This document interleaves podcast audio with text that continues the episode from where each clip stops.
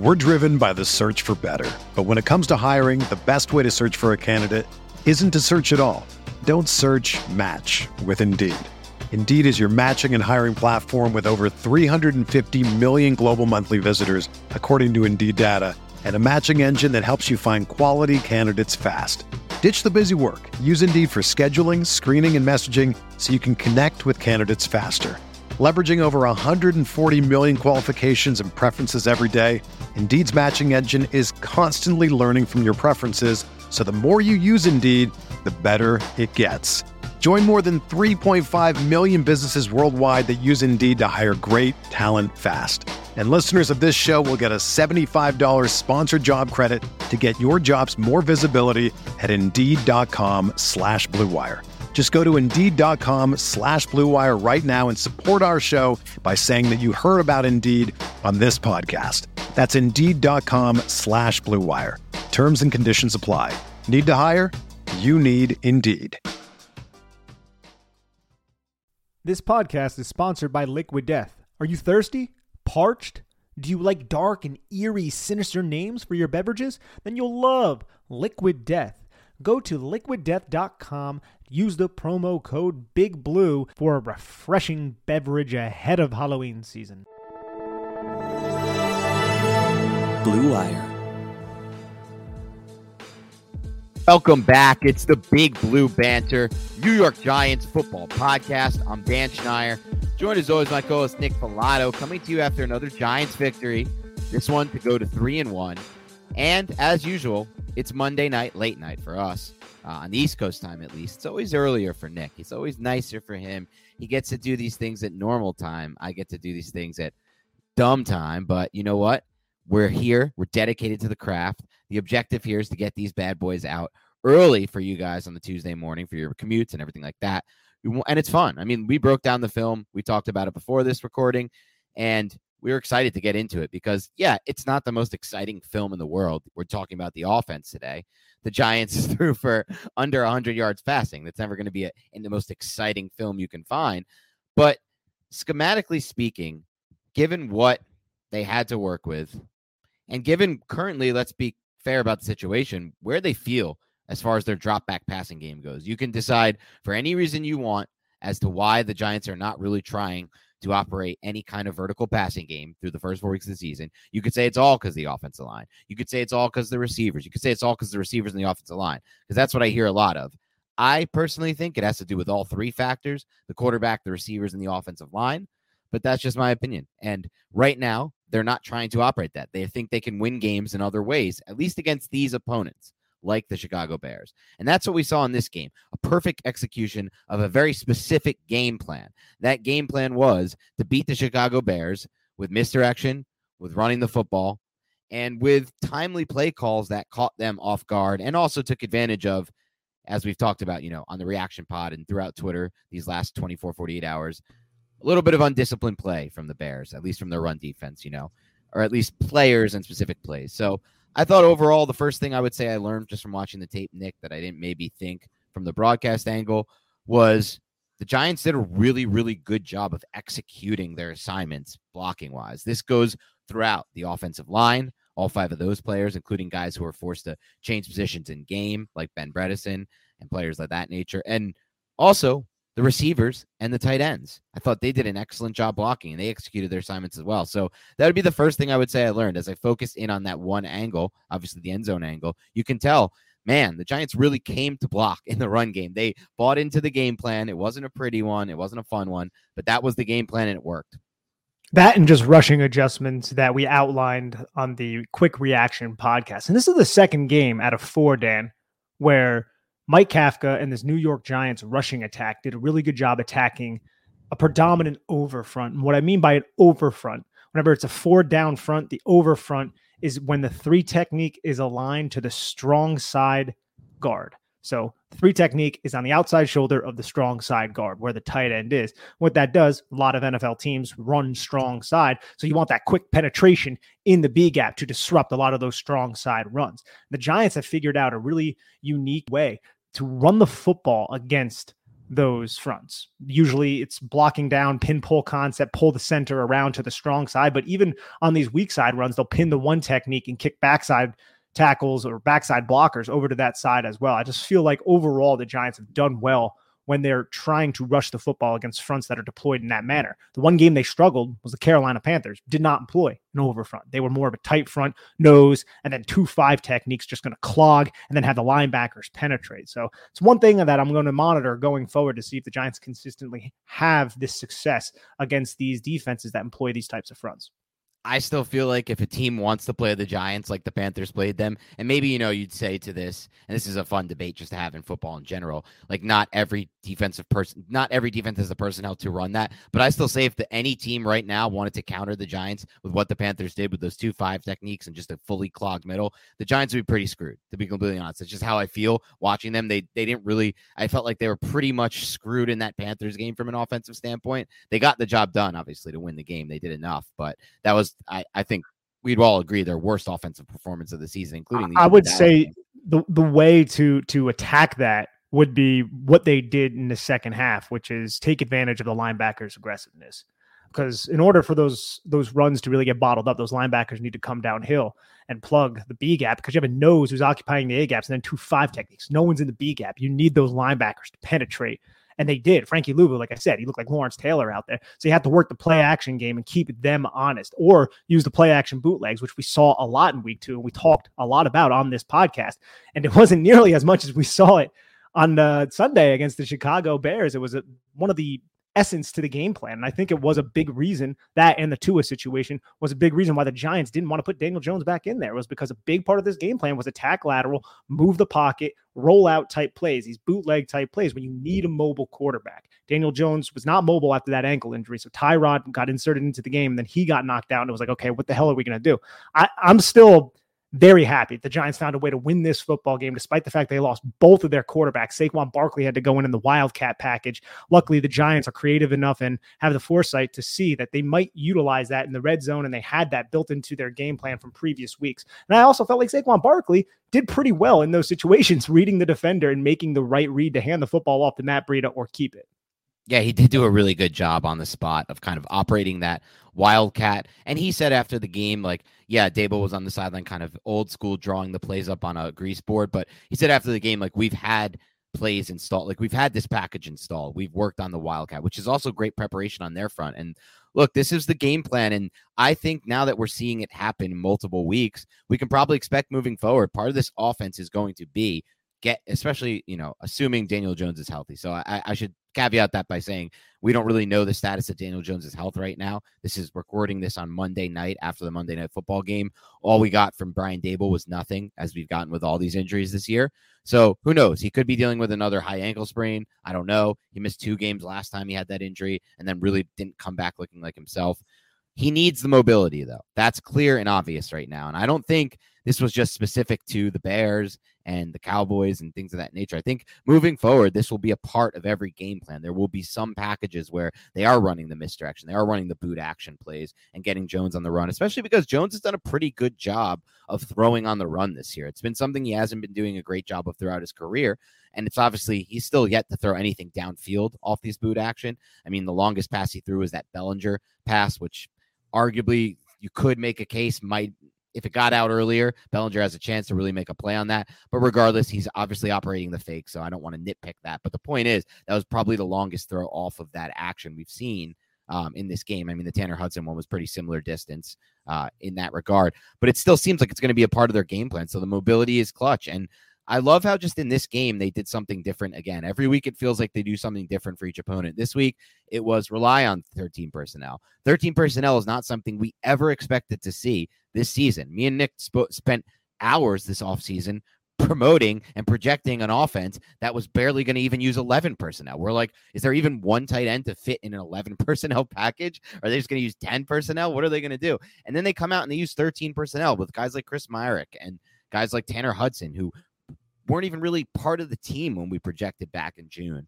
or when these guys first got the job, when Daboll was first hired and Kafka was first hired.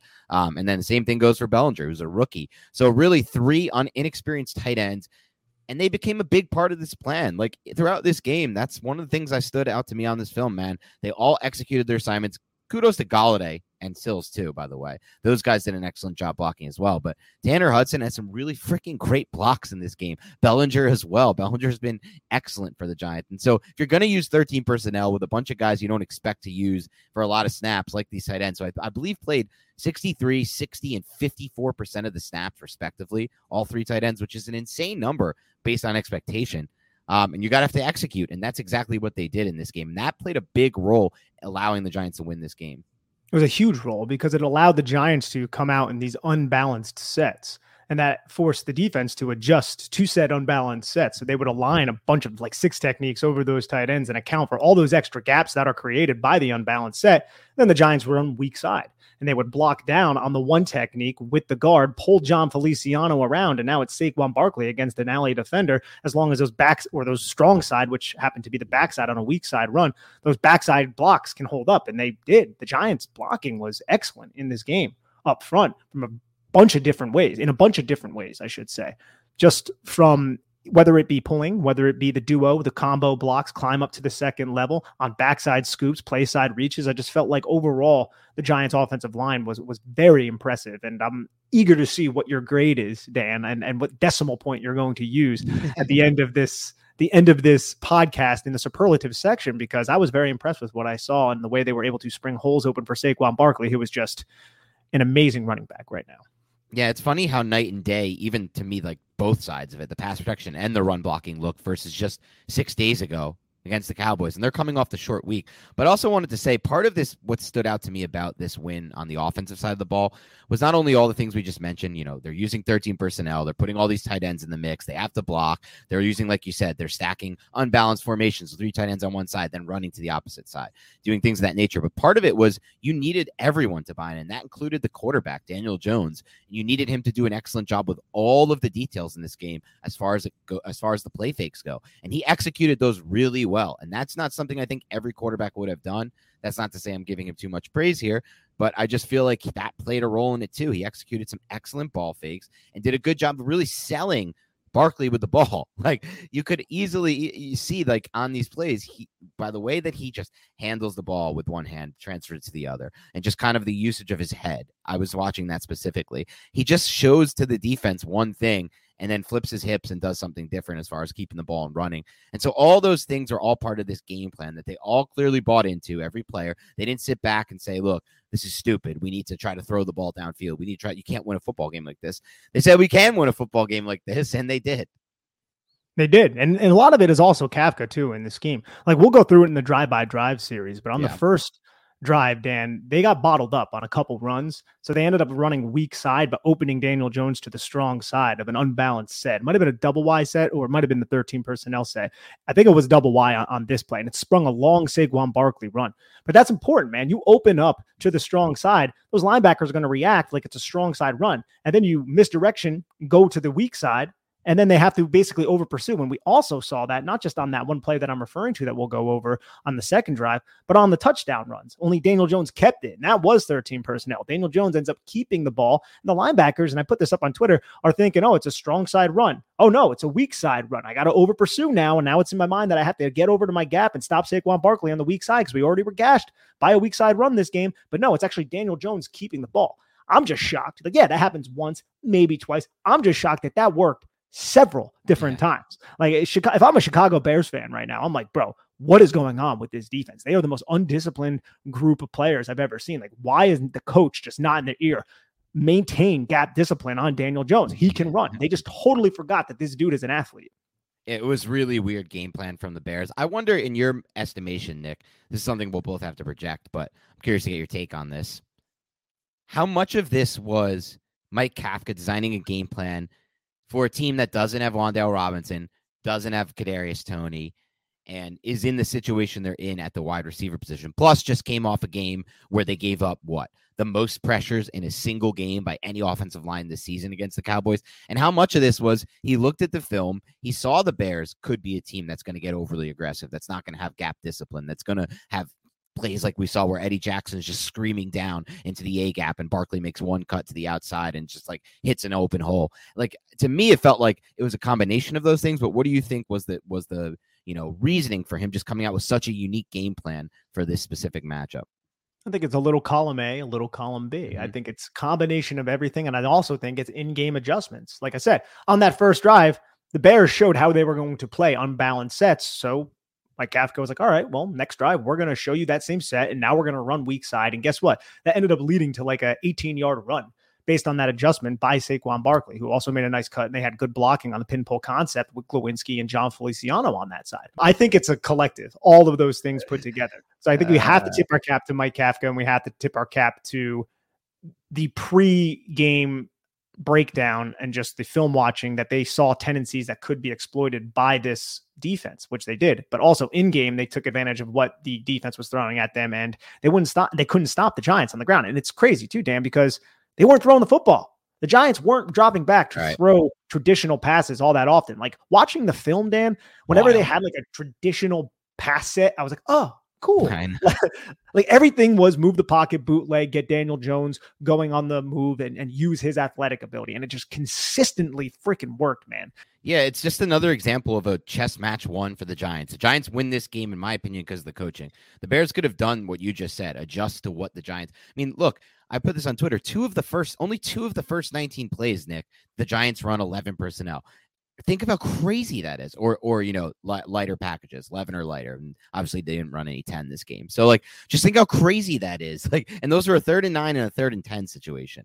That was it. They really just came out and then the second half it wasn't much different. They like you said they weren't really they weren't showing the bears pass at any point. They weren't spreading it out. They weren't putting light fast personnel on the field. To be quite honest, part of that could just be they don't really have any speed left to put out there besides Breida and Barkley to me, it's almost like a treat in some ways when Breida comes on the field because I know there's actual some there's more there's more speed on the field. Like Barkley, it's like David Sills and Kenny Golladay are providing literally zero speed at any point at when they're on the field. And there were a lot of snaps with just those two at receiver. And even Richie James has like nice little like can juke can like kind of get open in short areas, but he doesn't have much. In my opinion, he doesn't have real speed. Like I feel like Breida has more juice than him, and so I think part of it is just like, why would we play 11 personnel when we don't really have the guys to play 11 personnel with? And do we really trust right now Daniel Jones to operate with those receivers out of 11 and our offensive line to block long enough with those receivers out of 11 and Daniel Jones as a quarterback out of 11? And that's a question for a later date because, look, let's be honest, Nick. We don't need to project forward now, but this ain't going to work every week. This game plan doesn't win you a Super Bowl. This game plan doesn't really win you playoff games, to be completely honest. And that's okay. Against the Bears, who are arguably going to be the worst, one of the worst teams in football, most likely, I think, when all is said and done, it works. And that's what you should do, right? Like you shouldn't go to 11 and start throwing it out and airing it out and then throw an interception that gets returned for a touchdown. And all of a sudden you lose a game by three points because you gave up a pick six. This was exact game plan. It worked. And it, it, it I wouldn't call it the most exciting thing to watch on film, but it was exciting to see the Giants moving people in the run game. That part of it was exciting. So we haven't seen that in a while. We're going to get to that. Exactly. And I will say this, though, Dan.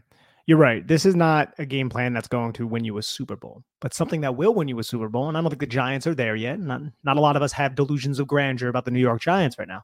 But one thing that will win you a Super Bowl is a coaching staff with timely adjustments based on what their opponent is showing them. And I feel like the Giants have that on both sides of the football right now in Mike Kafka and in Wink Martindale and with Brian Daboll too as the head coach, right. just overseeing Kafka and helping him along as as he develops as a coach and a play caller. So that's that is the foundation to a Super Bowl team right there. Because the Giants roster is not there yet. Of course not, right?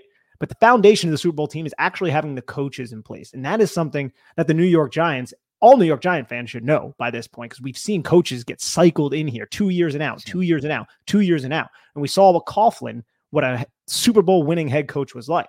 And now we're starting to see, and it's premature, yes, but we're starting to see signs that give us encouragement that Daboll could be that guy. Because it's still early. He's only coached four games at the professional level, and the Giants are three and one. The NFL could catch up to him. The NFL could figure him out. All that could still happen. But in terms of just the adjustments on the field and game planning against opponents and not being rigid within your system, all the coordinators here and the coaches do not fall in line with being rigid. And that's something that I truly appreciate as a fan and someone who covers this team.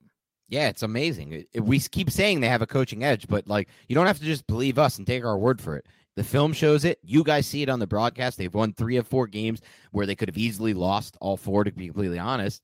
And in past years, they might have. And at the same time, like what stands out the most to me, and I put this on Twitter as well, Nick, you have two guys.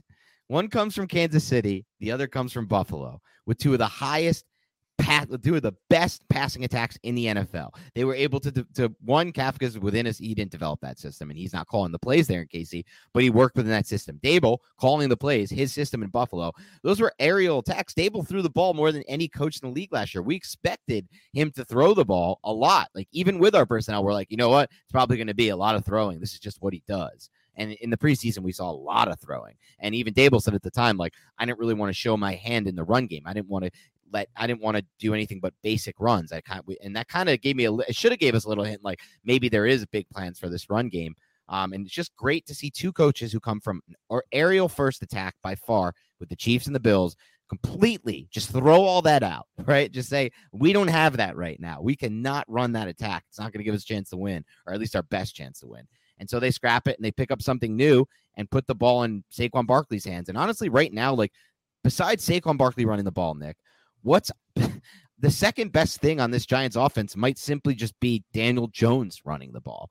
Like, is it Daniel Bellinger running a route and after the catch? No. Is it Richie James? No. He doesn't have much after the catch. Is it Kenny Golladay? Is it David Sills? Is it any of the other tight ends? No, no, no, no, no. Right now, the second best offering this offense probably has is Daniel Jones as a runner. It's taking advantage of the defense's desire to shut Saquon Barkley down. That's what it is. And in turn, the byproduct of that is Daniel Jones exploiting them with yeah. his legs. So literally this this offense, this offense's success, they're not throwing the football. They haven't thrown for 200 yards in any game through four games. That's that's pretty crazy the fact that they're 3 and 1. Yeah, but but they're exploiting the defense because they want to shut Saquon Barkley down so bad that they're forgetting about Daniel Jones. And that is the second biggest factor to this team's success right now. Yeah. It's still a byproduct of Saquon Barkley, which goes to show you how important Saquon Barkley is to what they're doing right now. Yeah, it's crazy. They really, if, if Saquon Barkley went down, I don't even know what they would do. So we got to knock on wood and just hope that doesn't happen as far as this goes. Although it might, you know, it might, it, it, it, we might see even more from the coaches then. Who knows? The I don't want to limit them and I don't want to put them in a box and say they couldn't scheme around it because so far all they've shown to me is that they're doing a great job with everything that's been put in front of them. So we're going to dive into the film as Nick referenced or as Nick alluded to a bit earlier. We are going to be trying to also record this as a video currently while we break down the plays and put the all 22 film up. We'll see if we release that. we have work to do after this to see if it will work. It's our first trial run, but you might be getting a chance to watch this on YouTube. I, I know like half of you have reached out to me or Nick at some point and been like, we want to watch the plays as you talk them through. And we get it. It would make it a lot better. So that's the objective for today. Before we dive into this drive by drive, Nick, and start breaking down some film, I wanted to go over some Giants news today, and I didn't really feel like there was any podcast better to do it on. So let's just fire it all in now. The first being they worked out Landon Collins, former Giants safety, and they ended up signing linebacker AJ Klein. What are your thoughts on that? Both of those news items, and if you think now that they signed Klein, that they won't be uh, potentially signing Collins, or if those two things are unrelated. First, Klein has experience with Brian Daboll. Now, Brian Daboll is obviously an offensive guy, but I'm sure he will slide in, and fit with the culture, and probably be a leader at the linebacker position. And I feel like they might need a leader. I mean, Jaylon Smith can be that guy. He's 27. He's been around the league, been in multiple systems. But I'm not opposed to the AJ Klein signing. But I will say this I'm a little excited about Landon Collins, and I don't know what he has athletically, but I do know that he's a physical presence in the run game and he can come downhill. And if he can offer any, anything in coverage, I feel like it's a slight excitement with him coming in, and I'm trying to to think if it's just me being nostalgic at the fact that Landon Collins could be coming back because he did have a successful run here when he was in his rookie contract. But I'm open to it right now. I'm open to it, I think is the best way to, to say it. And I think any kind of competent veteran bodies who have some semblance of athletic ability to the second level, I think that can still help it's just depth at this point. I don't know if they're going to be playing, especially the way Tae Crowder and Jaylon Smith played, but I still welcome the depth because I still think there's back end roster pieces right now on this roster that are expendable. Yeah, I really like the Klein move. I don't think he's going to be any kind of all of a sudden star for this team. I don't think he even really fits exactly what Wink wants personally as linebackers. Everything I've read and heard from Wink is he thinks you have to if you don't have speed at at, at the Mike position, you're you're nothing in the NFL today. And so this guy's not really going to bring that, but what he's going to bring is an opportunity for the Giants to never, no offense to him, this is not supposed to be mean, but ever have to put Austin Calitro on the field again. And quite frankly, that's a good thing. I think they learned something in week three when watching that tape. They learned, like, we can't ever let this happen again. We wanted to mm-hmm. stop the Cowboys in the run game, and we weren't able to. And a big factor was that we had Calitro on the field for 30 plus snaps. And so that I think can be eliminated when Klein gets up to the mix. Now with Jaylon Smith, who we'll talk about tomorrow, and the defensive pod is going to be so much more fun. To be completely honest, at least from my just from watching through right both these sides, it was a defense game. Let's be honest about it. Defense and Barkley and some misdirection with Jones, but it's going to allow them the opportunity to kind of now have three linebackers they can sort of rely on in Jaylon Smith, AJ Klein once he gets up to speed, and Tae Crowder. Now, as far as Landon Collins goes, I am also irrationally excited over the possibility of him returning to the Giants. I've seen, you know, look, I didn't watch his film with the Washington football team, so I don't know exactly how far he fell off there. Who knows if he's even healthy now? I think he's had some time to recover and heal up and train. But he can offer this defense something that I've thought they haven't had really since Peppers got hurt last year. And that's that really physical alley defender. That guy was going to come down and make sure that if you're running perimeter on the Giants, you're going to have to account for where he is going to be 21 if he gets that number back and if he signs with the Giants. Neither happened yet today because he's going to come down, he's going to hit you hard, and he was a really sure tackler in his Giants days too. It wasn't just he was just some missile shooting downhill like a like that dude who the Raiders drafted from who ended up being a bust, the first round safety. I forget Jonathan Abram. Jonathan Abram, like he's not like a Jonathan Abram. He was like a solid shore tackler as well. Coverage isn't a, is an issue. It's a liability for him for sure, but that's only if he's playing like a traditional safety role. I feel like if the Giants signed him, Wink can use him in some kind of non-traditional role because that's what he does with all these defenders. He finds roles that they fit in. And so to have him in the alley using that physicality and also as a blitzer as well, by the way, because Wink likes to use his defensive backs as blitzers, like use anyone as a blitzer. And so I just feel like as long as you don't have him playing, you know, 100% of the snap share as a traditional safety, there's not much downside to signing a Landon Collins type to a vet min or whatever it would cost type of deal. So I'm I'll just of course I'm irrationally excited about getting back a player who literally to me in 2016 deserved defensive player of the year. And there's stats that back that up because when Troy Polamalu won his defensive player of the year a few years before that, the only other safety to ever win that award, Collins actually had better stats his 2016 season than Polamalu had in that season. So he's, you know, five, six years removed from that right now, which is obviously not not it's obviously notable, but we're not asking him to be that player. We're asking him to fill a specific role. So I'm definitely irrationally excited. We're driven by the search for better. But when it comes to hiring, the best way to search for a candidate isn't to search at all. Don't search match with Indeed. Indeed is your matching and hiring platform with over 350 million global monthly visitors, according to Indeed data and a matching engine that helps you find quality candidates fast. Ditch the busy work. Use Indeed for scheduling, screening, and messaging so you can connect with candidates faster. Leveraging over 140 million qualifications and preferences every day, Indeed's matching engine is constantly learning from your preferences, so the more you use Indeed, the better it gets.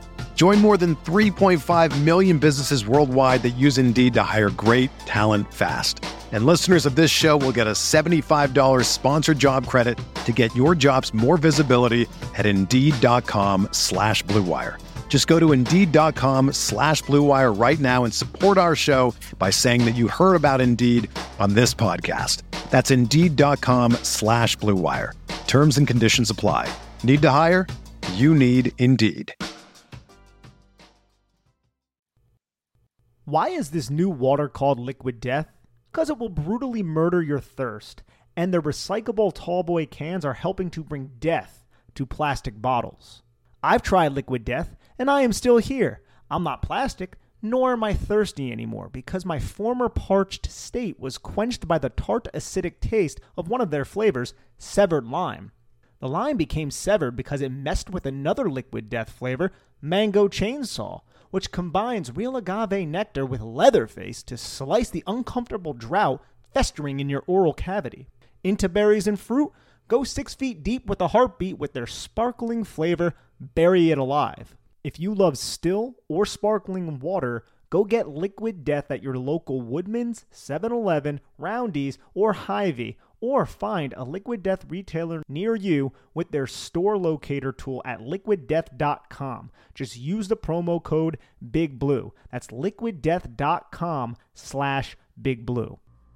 What's going on, Big Blue Banter listeners? Do you like to place bets and find ways to optimize your betting experience? Well, then oddstrader.com is the place for you. OddsTrader is a place to compare odds from all the major sports books. You can also compare the different sign-up codes and promotions from sports books to get the best deal. OddsTrader offers handicapping, play-by-play updates, player statistics, key game statistics, live scoring and tracking, projected game day weather, and Bet Tracker allows you to keep records of all your games and betting activity. So if you like to place bets and you want to get the most out of that experience, go to oddstrader.com and use the promo code BlueWire. That's oddstrader.com slash BlueWire. OddsTrader, the number one site for all your game day bets. I'm wondering what that would do to Tony Jefferson, though, because Tony Jefferson seems to be feeling that, hey, I'm on the practice squad, and every now and again, I'm going to get called up to the active roster to play 15 snaps, 10 snaps here or there, and probably make a couple good plays while I'm out there. So I'm wondering what how exactly that would work and who would be prioritized, a Landon Collins or Tony Jefferson? Because I feel like Landon Collins offers a little bit more as that hybrid linebacker, although I think Tony Jefferson could do that to an adequate level. But Tony Jefferson is more athletic and you could trust him more in coverage and he knows the system much better. Yeah, and that's fair. And that could be a, a big part of why they just didn't sign him today. They probably looked at him and maybe honestly, like given the news surrounding Klein a few hours after, it's possible they looked at him as a linebacker. I don't know. I don't know what they're what the how that meeting went, but something to keep an eye on because I don't think it's ruled out. I don't think they said anything like we're moving on. There are no reports suggesting they're done with this Collins decision. So last thing I wanted to talk about was a report that surfaced just an hour or two before we started recording um, Josina Anderson first reported, or it's been reported by a bunch of these people, that Odell Beckham Jr. was at the Giants team facility today, walking around, meeting with players. We've seen like a ton of conflicting reports on it lately. Art Stapleton's like he stopped by to get a notebook and say hi to Sterling Shepard. And then we heard that, you know, Josina was like, I don't know. And Josina kind of went with a little back and forth, like, I don't know. Are you sure that's what it is? So she kind of stoked the flames, I guess you could say, Nick. And then we've seen like, you know, Odell's not recovered. So he's, he's what I've from what I've learned, he's probably waiting until November to start taking those free agent visits. So I don't know. What are your thoughts on? We can we can dive into this maybe another time. We'll probably if we do a mailbag, we'll probably get a question about it. But what are your thoughts on the potential reunion with Odell Beckham Jr. and the Giants? I'm fine with the reunion if he's willing to do it. And I just don't think it makes a lot of sense for him to do that when he can probably sign with the Packers or or teams that actually have a chance to win the Super Bowl right now. That's kind of where I'm at. But if he's willing to do it, I yeah, I would welcome Odell Beckham back. I, I think Odell Beckham. I don't think he's the locker room cancer that a lot of other people believe him to be. I, I still think he made a lot of probably dumb mistakes is probably the best way to put it when he was with New York. But I still think he's a team player, and I think he would buy in, and I think he would help develop whoever the hell is that quarterback if he can be half of the receiver that he was last year in the Super Bowl. Yeah, look, I'm open. I'm very open to this, just based on how the depth chart looks right now at receiver, and their just desperation need for any kind of speed and juice. I just call it juice. I just don't. That's what it looks like to me when I watch this film, man. There's just no juice from any of these receivers right now running these routes, um, with the exception of Richie James. But again, he gets a jo- done job. Like he gets the job done, I should say, more with nuance, nuance to his route running, and just more with just being in the right position at the right time. I need short area quickness. He has short area quickness. He's definitely yeah. got short area quickness, and that's but I want some over the top. I want some vertical quickness. You know, mm. I want some deep area quickness um, and overall speed. Uh, yeah, quickness is probably not the right word. Just speed in the deep half. As far as Beckham goes, look, I was pretty open about it at the time when I was covering the Giants 24 7 sports. I think if they were getting the version of Odell Beckham before the Giants traded him, I would not want him to sign with this team because I thought back at that point, he was not the same mature person that he is now from everything I've seen. I think he's been humbled, to be completely honest with the situation. And it's not just that he's been humbled. I'm not trying to paint this character of him in some way. I just feel like thing he it got a little too big for him with the Giants. I remember again covering that training camp that the one I covered. It was one of the uh, I believe either the McAdoo years or the Shurmur years. I can't remember. Um, and it was just such a different set of rules for Odell Beckham in the locker room when you're trying to get you know questions for him or anything like that at practice. Everybody, you know, the fans are googly eyes over him, and it just he's running different drills. It just that version of Odell, I don't think would fit right now. But a different version of him, someone who's been through a lot more hardship since he went to a Browns team that just didn't work out. Now we're starting to learn a lot of that had to do with the fact that he had Baker Mayfield at quarterback, and then he went to the to the Rams. Things clicked immediately with Stafford, and as you can see today from watching the Rams on Monday Night Football, without having a vertical threat in that offense, and Allen Robinson's obviously not that anymore. That offense is it's it's not looking good at all. And this just goes to show, man, if you don't have vertical threats at receiver, it changes a lot of what you can do as an offense. Um, so the, anyway, the offensive line is very bad. Yes, too. that's another problem. They didn't fix their O line. They had no assets left, and they lost Whitworth. But the fact of the matter is, this version of Odell, I would definitely welcome back if he's willing to come here. Like you said, it doesn't really make too much sense for him. It never really did. Um, especially if he's like, imagine Odell like watching this game last week where the Giants threw for 71 passing yards. Like, who would in their right mind want to come back to that. Let's let's be fair about the situation as fans and just kind of recognize that he has other opportunities himself to like go to a team like Nick said that can win or in my mind go to a team that has a freaking damn good quarterback that's going to toss in balls on target all the time with velocity at all levels of the field. And so I don't know, we'll see what happens, but maybe he wants to rewrite his ending to his Giants story. So if that's the case, he might prioritize the Giants. We'll find out. But I did want to bring up both of those things. Yeah, I think it's interesting. Definitely talking points. And I think he has to get healthy first. And I hope nothing for the best for Odell Beckham Jr. I think it would be cool if he could come back here when the Giants are a little bit more competitive or now.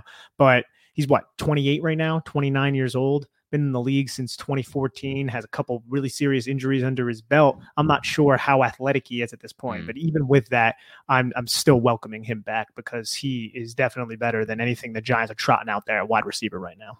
Yeah, and we'll see what happens with the health of the guys like Toney and Wan'Dale. That's the big stuff for the Giants right now. I mean, those guys are they're they're the lifeline. They need those guys back as soon as possible. Hopefully, they can get one of them back at least for this Packers game.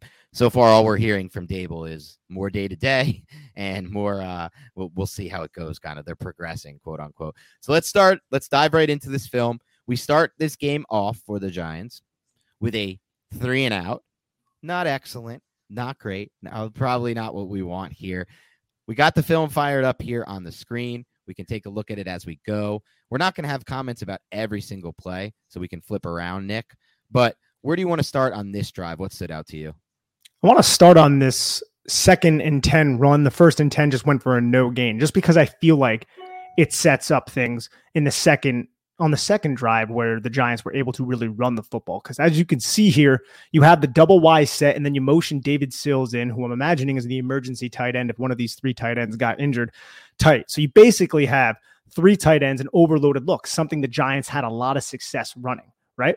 So you basically have a three six techniques essentially lined up over the top. That's a lot of bodies over to that side. So the Giants are just going to hand the football off to Saquon Barkley here, and you just get this hard crash down the line of scrimmage from the three tight end side, and Saquon Barkley just basically gets swallowed up here. And I want everybody to to remember this play because the Giants are going to come out in a formation on the next drive and then run to the weak side where you see over here that there's not a lot of people there. And how they do that is they block down with Ben Bredeson on this one technique, only it will be flipped. And then you pull Jon Feliciano, lead block, to pick up the will linebacker. So this is one of the adjustments we were talking about earlier in the podcast here is just how they were able to be like, okay, it didn't work. This is how they played it. They're going to play it like that again. Let's do something different and exploit it. And that's exactly what they do on the next drive in-game coaching adjustments. Awesome stuff from Kafka and the Giant staff. The third and long, the only thing, two interesting things that, that stood out to me on this play, uh, I'm sorry, yeah, on this play were one, they had Tanner Hudson lined up as like a number two receiver almost in this play. Oh, yeah. And two, they ran at one of my favorite route combinations, which once again didn't create the best of separation. This is kind of two weeks in a row, or at least the last two that come to my mind of the post wheel combination on the right side of the formation, which I just love post wheel. It's not really there at any point. It feels like as you guys are watching this, if you're watching along, no real point of separation there. By that point, Jones is flushed out of the pocket as well with a good blitz by the Bears, and they sent extra guys here to go after Jones. But good to see that. I like that being a staple of this playbook. I think the Giants will hit a big play at some point on post wheel. Yeah, post wheel is a great way to take advantage of this part of the field right here for those who are watching the deep third or the deep fourth, if you're in a cover three or a cover four, respectively, or if you're in match, because essentially you're going to run the post from the number one receiver on the outside, and that's going to suck that deep third receiver inside, and then you run a wheel. And as long as this number two receiver running the wheel right here can create any kind of vertical separation against this defender, if it is, say, cover three match, he's going to match him and carry him vertical off the curl flat, then you can spring a big play because the deep third is cleared out. So it's all about creating separation with this wheel route and clearing out that deep third defender. But the Giants have never really had success with that since they ran it basically every game this season. But I will say this the the Bears tried to do this against the Giants because the Giants aligned in in cover three a bunch in this game as they tend to do, and and uh, what's his name Luke Getsy attempted to take advantage of the Giants and almost connected with a touchdown to EQ St. Brown, but Fabian Moreau read it very well, yes. came off, flipped his hips, and played through the catch point to force an incompletion. So there's a lot of teams who are trying to use this vertical concept.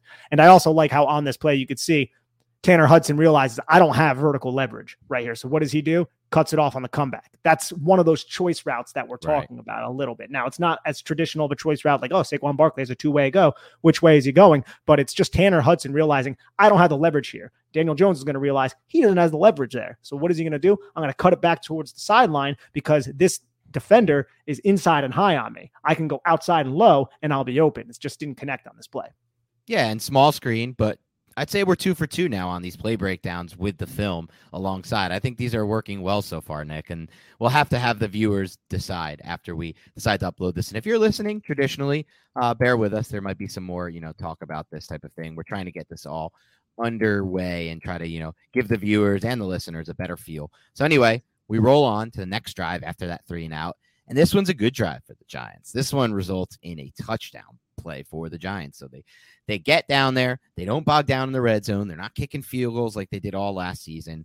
Um, and so we start here with the uh, play action rollout on the first down play. Now, this is a question I had for you. You can run through the play, Nick, and then I'm going to ask you a question about uh, the decision here to, to go to Bellinger play. This is a play action rollout for nine yards to Daniel Bellinger, where I feel like Mike Kafka does just an absolutely excellent job using Daniel Jones's legs. That's no surprise, but also isolating defenders and putting them in conflict. First off, watch Evan Neal right here. If you could see number 73. So this is the play action rollout to the rollout side is to the boundary side. So Evan Neal is aggressively blocking down on the one technique. Evan Neal absolutely tosses his guy out of the club. So great to see that kind of power from Evan Neal, even though it's a more simpler block to make. But Daniel Jones rolls out and he evades a linebacker in pursuit because Daniel Jones erases angles like he's Saquon Barkley. And what I love about Kafka, and this is uh, he uses RPO in this manner in terms of attacking laterally and getting Daniel Jones on the running, putting defenders into conflict. But Daniel Jones, when he's running down the line of scrimmage and he's behind the line of scrimmage, he can still throw the football. He puts a defender here in conflict. If you're watching right. on the screen, you could see you have two tight ends who are in the flat off of the play action boot. Daniel Jones right there. If Daniel Jones can run right here, and pick up four yards. That's something that this defender needs to choose. Does he stay in coverage right here or just allow Daniel Jones to pick up four yards? He's in straight conflict right here. The defender commits to Daniel Jones a little bit late. Daniel Jones just dumps the football to Daniel Bellinger and ends up going for nine yards. And this is something that we've seen every single week, specifically since week two, where Mike Kafka has got Daniel Jones out on the edge and then put one of those DBs, one of those cornerbacks into conflict and was like, all right, you make a choice. Whatever choice you make, you're done. You're going to be wrong. So have fun and go at it. And Daniel Jones is really good at making the defense pay in these situations. So little plays like this go for nine yards and they really kind of start to stack up. And it also sets up the second one we're about to go over. And it's interesting to me on this play. You can run it back real quick because I want to ask you about something. But first, I want to say I got into a little bit of a, a Twitter debate with one of the people today who was basically saying, like, you know, there is no noticeable difference with the coaching staff.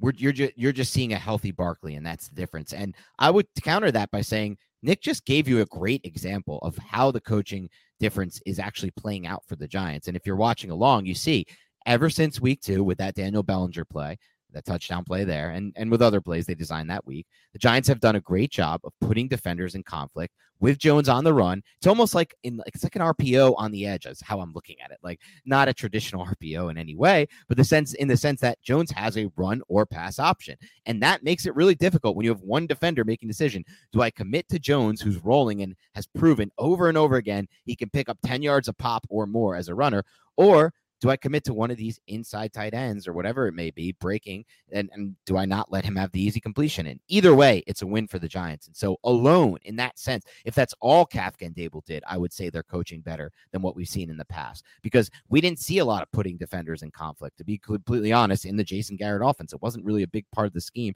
to get Jones on the run, at least not in this regard. So I thought that was great. I want to back it up a little though, Nick, and ask I've seen on a lot of these design boot actions so far this season.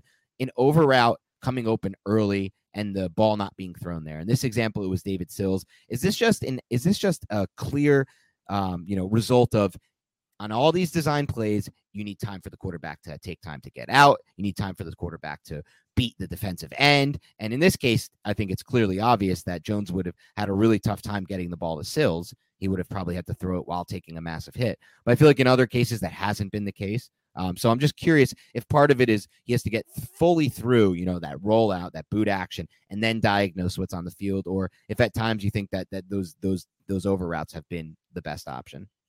I think he whips his eyes around and sees a defender right in his face, and then he has to go right into basically flight mode. So I need to evade this defender. And Daniel Jones is athletic enough to do so. So he just outruns him. And once that happens, the over route is eliminated. Yeah, and dumb. Luckily, the over route also took both of these defenders that you see on the screen right here and made them drop to a depth that's going to open up the tight ends underneath. So now Jones probably scanned the field, saw that the over route was eliminated, and saw two tight ends in the flat with one defender and him running directly at the defender. So he has three options, and the defender can only make one choice. So that's just a win win. At that point, abandon the over route and just take what's there. And it ended up going for nine yards, which I would say is a pretty good gain on a play like this. Yeah, and we'll look at one later where I think there's a better example that. On this one, I think you're right. It was fight or flight, um, and we'll take a look at that that play later and decide based on that. The next play we want to get to here in our breakdown is this 18 yard weak side run by Saquon Barkley. A really good example and a really good early sign of you know what this run game is. It's going to stick it to the Bears because it's not necessarily like they're going against any kind of light box here. If you look at how the Bears are aligned for the snap, if you're watching along, this is truly for the most part an eight man box with what can be argued five man in the line of scrimmage. Now, this is a good example of what Nick talked about earlier, which is the Giants lining with this unbound set with the three tight ends on the left side of the formation. So, Nick, talk about why this worked and how the Giants were able to spring such a big run early. Yeah. So the so Mike Kafka ran the ball on first on the first drive, like we said, and it was played really well, and everyone crashed down to on a strong side run. So this time, Daniel Jones is just going to open to the weak side, and you see, you have two six techniques right here over the top of these tight ends. They're accounting for those extra gaps over there, but look to the weak side, just like on that first drive. There's openings here. So instead of having a double team on the one technique, like on the first drive, just pin pull block down with Mark Glowinski here and pull Jon Feliciano to the wheel, have Evan Neal take the end man on the line of scrimmage right here, and then have Ben Bredeson, who's over the bubble right here. He's uncovered, climb up to this linebacker, this Mike linebacker, and take him on, and then just block on the backside and just scoop block and do not allow them to pursue to the front side of the play, which is the weak side. And that's exactly what happens. Ben Bredeson throws a key block. Mark Glowinski blocks on the pin. This defender basically creates a pick on this linebacker. So now it's just on Jon Feliciano to take this linebacker who's trying to fill. Saquon Barkley, look at that little jump cut right there. Very subtle, right? Very subtle. Evan Neal doesn't have the best block, but he finds the hole. Andrew Thomas just absolutely buries his dude right yes, there. You see that? Does. And then Saquon Barkley just takes it for 18 yards. But this is an adjustment by Mike Kafka and by, by Brian Daboll right here to be like, okay, Chicago on the first drive played it this way. So let's run it to the weak side now and see if they can account for it. And guess what? They cannot. They just change the blocking up just a little bit. Instead of the double team, you just pin pull, you pick up the weak side linebacker, and bye bye Saquon Barkley. Yeah, and it was awesome to see Andrew Thomas on that down block just driving his guy into the dirt. Whenever you see any of our Giants offensive linemen putting their defender that they're on on the ground by the end of the play, that's a great sign. I love what you said. The new the little the little things to notice about Ben Bredeson, his execution on the play, Mark Glowinski, his execution on the play.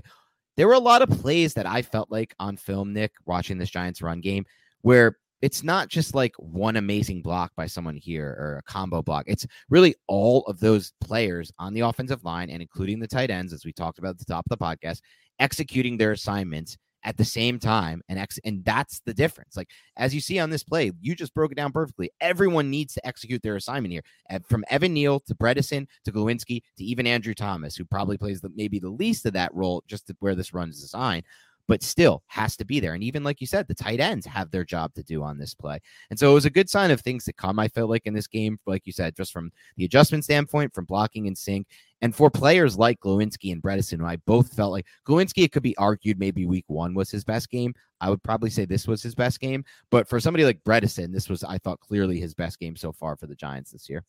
Yeah, Bredeson, all those blocks right there were really good. But Bredeson had a good game in my estimation. And then on this next play, this first and 10, just to show it from this angle, the sideline angle, this is a zone read with RPO tags on it. So this is kind of what we were talking about. We saw this the last two weeks. You have two options right here, basically high lowing this defender. And Daniel Jones, this defender is getting expanded laterally because the tight end is in the flat. Who's accounting for Daniel Jones? You have a safety coming down. Like that's the only person who's going to account for Daniel Jones. But there was a player to account for him, but he's not disciplined. Look at him. The back, this is the read defender right here. If this defender stays put, Daniel Jones hands the football off to Saquon Barkley and it ends up being whatever gain the Giants end up getting. But that defender crashes down hard on Saquon Barkley. As you see, nobody accounts for Daniel Jones, first of well, first of many times in this game. and if Daniel Jones doesn't want to keep this football, he does for six yards. He has a tight end in the flat, right. and then David Sills running the seven route. So there are just so many options for Daniel Jones. This puts the the defense into a position where they're constantly thinking, they're constantly hesitating, and they're constantly unsure on what they're exactly supposed to do if they are undisciplined and not well coached. And I'm sorry, I don't know too much about the Chicago Bears. I've only watched one and a half, you know, I guess you could say two games full of them this season. But this right here, and they were not this bad against the Texans, this right here was not a disciplined or well coached defense.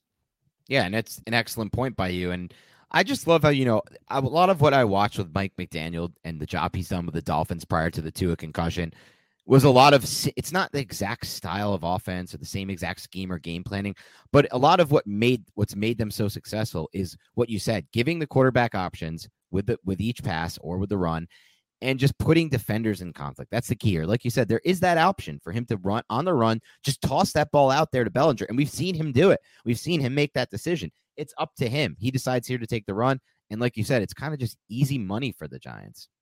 It also gets your offense in a rhythm. It keeps right. the defense on the field. So now they're gassed Clock's a little bit. Churning. Clock is churning. You're just matriculating the football down the field. It's just, there's really not a lot of bad that can come from it if you have a quarterback who is decisive and comfortable executing those assignments. And Daniel Jones is decisive and comfortable executing those assignments. For sure. Okay, let's take a look at the next play here that you want to go over. Well, this is just a. I just I'm just showing this for the for the YouTube audience. Just yeah, we could run through a bunch of plays on the film, Nick, and kind of just like let them run, and then get to the ones that we I guess want to touch on. We're still trying again. We're workshopping this. We're figuring it out. Absolutely. But this is just a strong side run. You could just see, uh, I just wanted to bring up for those watching, look how the Chicago defense, this is the same type of formation that sprung the 18 yard run to the weak side. Now, look, it's played a little bit different. Instead of having the six techniques on the line of scrimmage, the linebacker drops off of the line of scrimmage. So there's about a four yard difference. So now Daniel Bellinger has an easier path up to the second level and he could step outside and cre- the Giants can create a seal on the outside, just like those tight ends do. And this brings a nine yard run by Saquon Barkley. But you could see the chess match here by the Chicago Bears. They were lined up right in those tight ends' face before, and now they're backing off a little bit. And that's now allowing the Giants to have success to run to the strong side because it's giving the tight ends to the strong side, this double Y set, better angles up to the second level. Yep. Excellent breakdown. All right. What's the next play we want to touch on on this drive, Nick? 13 personnel is what we have here, Dan. And this is uh, another play of the Bears not showing any discipline whatsoever.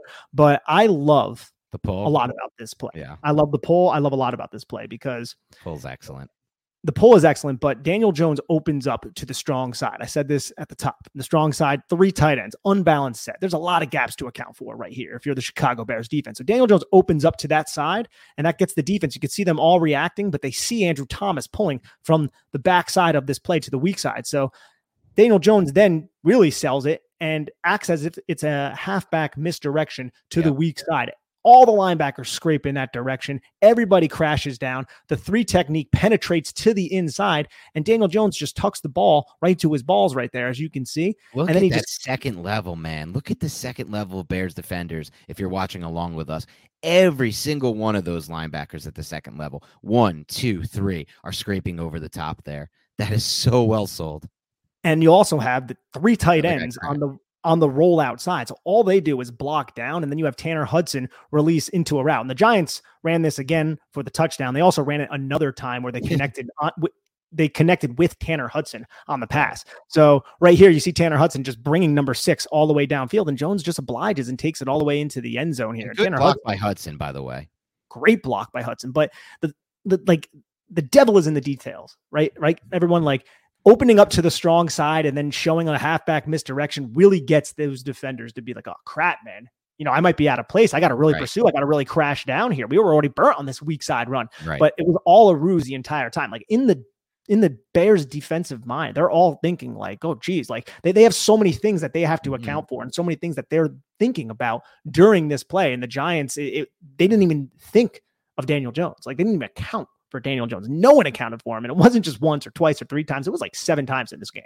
And just to give you an idea of how diverse the Giants' run game was and the actual fits they were, and I'm not just talking about their traditional run game, I'm talking about everything we're going into, the Jones design runs as well and the fits that it gave them. There's a play we'll get to at some point, and and I didn't really notice it until I looked uh, over Nick's notes after going through my film notes, where you could just see before the snap how unsettled the second level Bears defenders are. They're just at a point, and the Giants just run duo, but they're at a point where they're just like uncertain of what's going to come from this Giants run game. And it's amazing to me that you can put a defense so on their heels in a game where you don't throw the ball, where you're a one dimensional offense for the most part. I mean, obviously they threw off some of these boot plays, but like, and they threw when they had to on some third and longs, but for the most part, it was a one dimensional game plan. And yet they still found a way to find so much diversity from that style of offense. So just kudos to the Giants on that. Yeah, absolutely. The first and 10 play, too, Dan, right here is 11 yard run by Barkley. And I just wanted to bring this up because Andrew Thomas blocks two defenders here. Watch. He eliminates the penetrating linebacker and the end man on the line of scrimmage crashing down to allow this split zone run by Saquon Barkley to, to have a cutback drive, by the way. This is the next drive after the touchdown. Yeah. And uh, you can also, if you look closely for those watching, Andrew Thomas is definitely holding number 91 right here, but it seems like he's holding him with three fingers. And I don't know how that's possible because number 91 is 253 pounds. Yeah, I guess just momentum and force. But you're right. I love how he's taking out two defenders. Go back to that play real quick, though. I did have something to ask you of, Nick, that I think you can clear up for me. So with the sniffer here coming around here, I feel like watch where the two tight ends go after the, uh, you can run it through a little more and pause it right here. So I almost feel like they might have missed an assignment there because if they get to that second level Bears defender, this could be cut back go for Barkley, maybe like a potential big player, a touchdown, or is that just how it's supposed to be executed there? No, you're 100% right. One of them missed an assignment. It's a little bit difficult to know exactly which one because typically when you have these split zone type of runs, the the sniffer kicks out the end man on the line of scrimmage, and Daniel Bellinger would climb up to locate yep. Eddie Jackson. But I'm not sure. Maybe they wanted because this this one game is very diverse and it's not a novel thing to ha- to do this either to have the sniffer lead block through the hole. I'm not really 100% right. certain exactly what was supposed to happen, but one of those tight ends missed their assignment and it probably led to a, a worse gain, even though this is an 11 yard gain. But if Eddie Jackson is eliminated here, Saquon Barkley yeah, probably never cuts back. Huge, right. yeah. So this could have been a really big run by the Giants. If he climbs, if Bellinger climbs, and they use the sniffer just to eliminate the backside there, and Barkley can get through, uh, man, that could be. He- Bellinger's already climbed that second level of Jackson. Barkley has been known to hit those for touchdowns. I honestly feel like this is only an 11 yard gain because of Barkley. To be completely honest, like it's not that yeah. it was poorly blocked up, but it could it was probably just going to go for four or five if he doesn't do all that stuff on his own. Like let that play out. Look at Barkley on this. First the cut back there, the jump cut there, and then the, the then he slows down his momentum and restarts it to go back inside after going outside. That's just beautiful running by Barkley. I feel like there were some good blocks downfield and just yes. adjustments by like Ben Bredeson, who gets in front and then he has to adjust to what the defender is doing and Ooh, flip his hips yeah. a couple times. Evan Neal also on the backside of this play. It looks kind of sloppy, but he's like driving his defender like 10 yards off the ball, yeah. just kind of getting in his way, being a nuisance. So I want to tip my cap to him on that one too.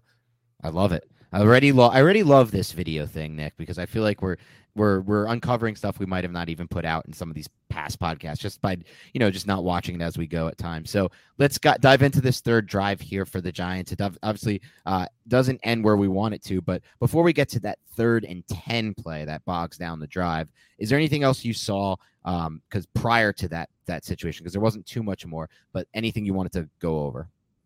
Yeah, I have this one yep. play highlighted in bold, and it's just a play action pass with Sills in line. So it's basically acting as as a double Y set with Sills acting as that third tight. Something they did a lot when they weren't in 13 personnel. There were a lot of times where they would just motion Sills in, and then he would be that extra quote unquote tight end. And this is just another play action. You could see how Daniel Jones sells it that same way, then rolls out. And he has David Sills there for a little bit, kind of like we were talking about. It's not an over route from the backside, but it's just a corner route. And maybe Daniel Jones releases the football here and through with anticipation, he could have got it to him right here. But you have a safety kind of bearing down. So I like the fact that Daniel Jones kept this football and just ran for, what was it, seven yards on this play. But it's just another one of those things where the defense is continuously over pursuing. But when you roll Daniel Jones towards the strong side, the end man on the line of scrimmage, who typically has to account for him, isn't really there. And when you release right. David Sills into a route off of that, who is a wide receiver, and yeah, he's not the most athletic, but he's still a wide receiver.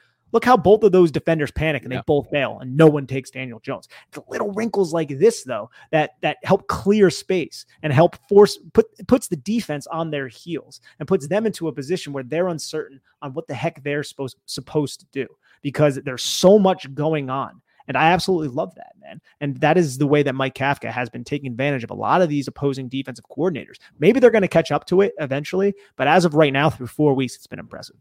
Yeah, this is just an awesome design. If you look at the release that Sills has off the line of scrimmage, if you have any other, if you have a talented receiver running this route, if you have what Kenny Golladay was supposed to be running this route, he's going to create immediate, a lot more separation immediately, and Jones is going to have a better window to throw that ball into. So I'm kind of with you. I'm, I'm, I'm more than fine with Jones' decision here to hold the ball and take it under his own hand and you know and run the ball.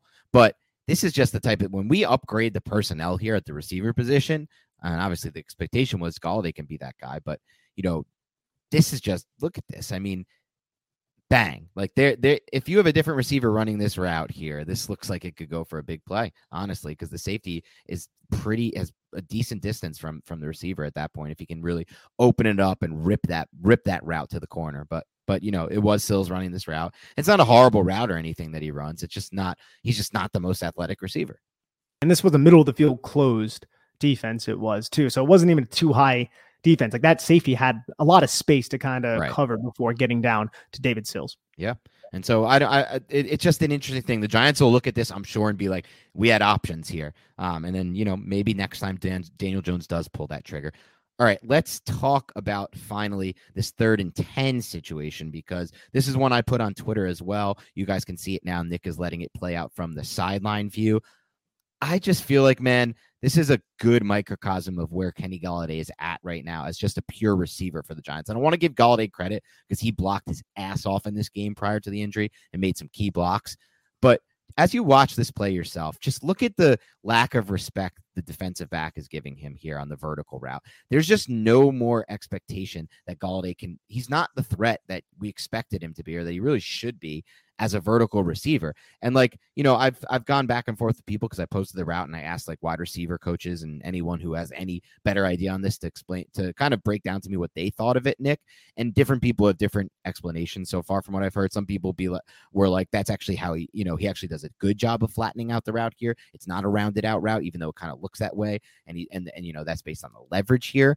But or other things that I that I didn't pick up on that I probably have to look back at the DMs to try to figure out. But to me, it just looks like he doesn't have suddenness off the line of scrimmage in his release to start. He's not any kind of vertical threat at all here. The defensive back at least doesn't believe he is. And by the time he kind of gets into his break to throttle down and, and and get to the point where he has to be, he's just creating no separation whatsoever. You have to look at the situation and the leverage of the defender. So it's a third and 10 situation. Kenny Golladay isn't a burner. He's not the most explosive. He's not going to fool a lot of people with a hard vertical stem.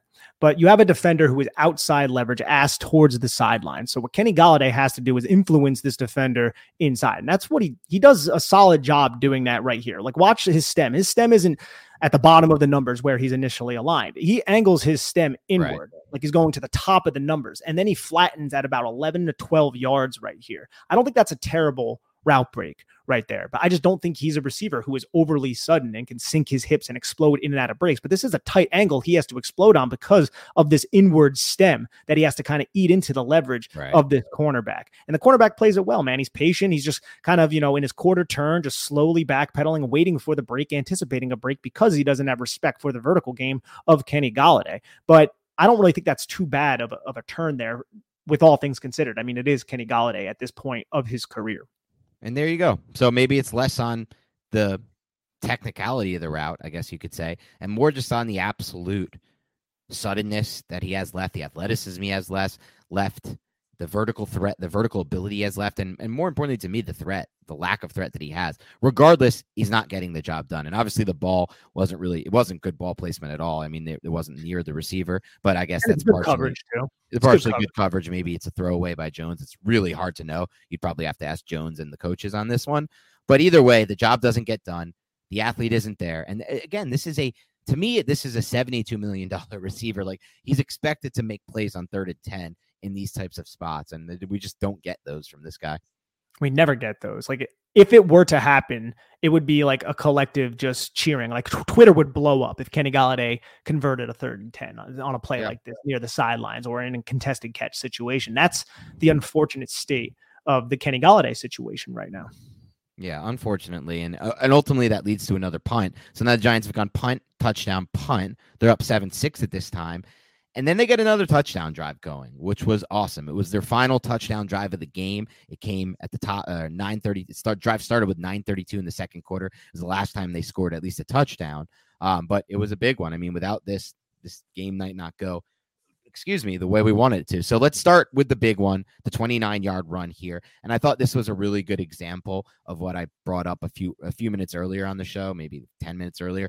Just this overly aggressive play by the Bears, this undisciplined play. Like, look at Eddie Jackson here screaming downhill toward that gap. I just, is that what he's supposed to be doing, Nick? You might know better than me, but it seems like there's no one who's containing an easy cutback here for Barkley, and he makes him pay with a 29 yard run.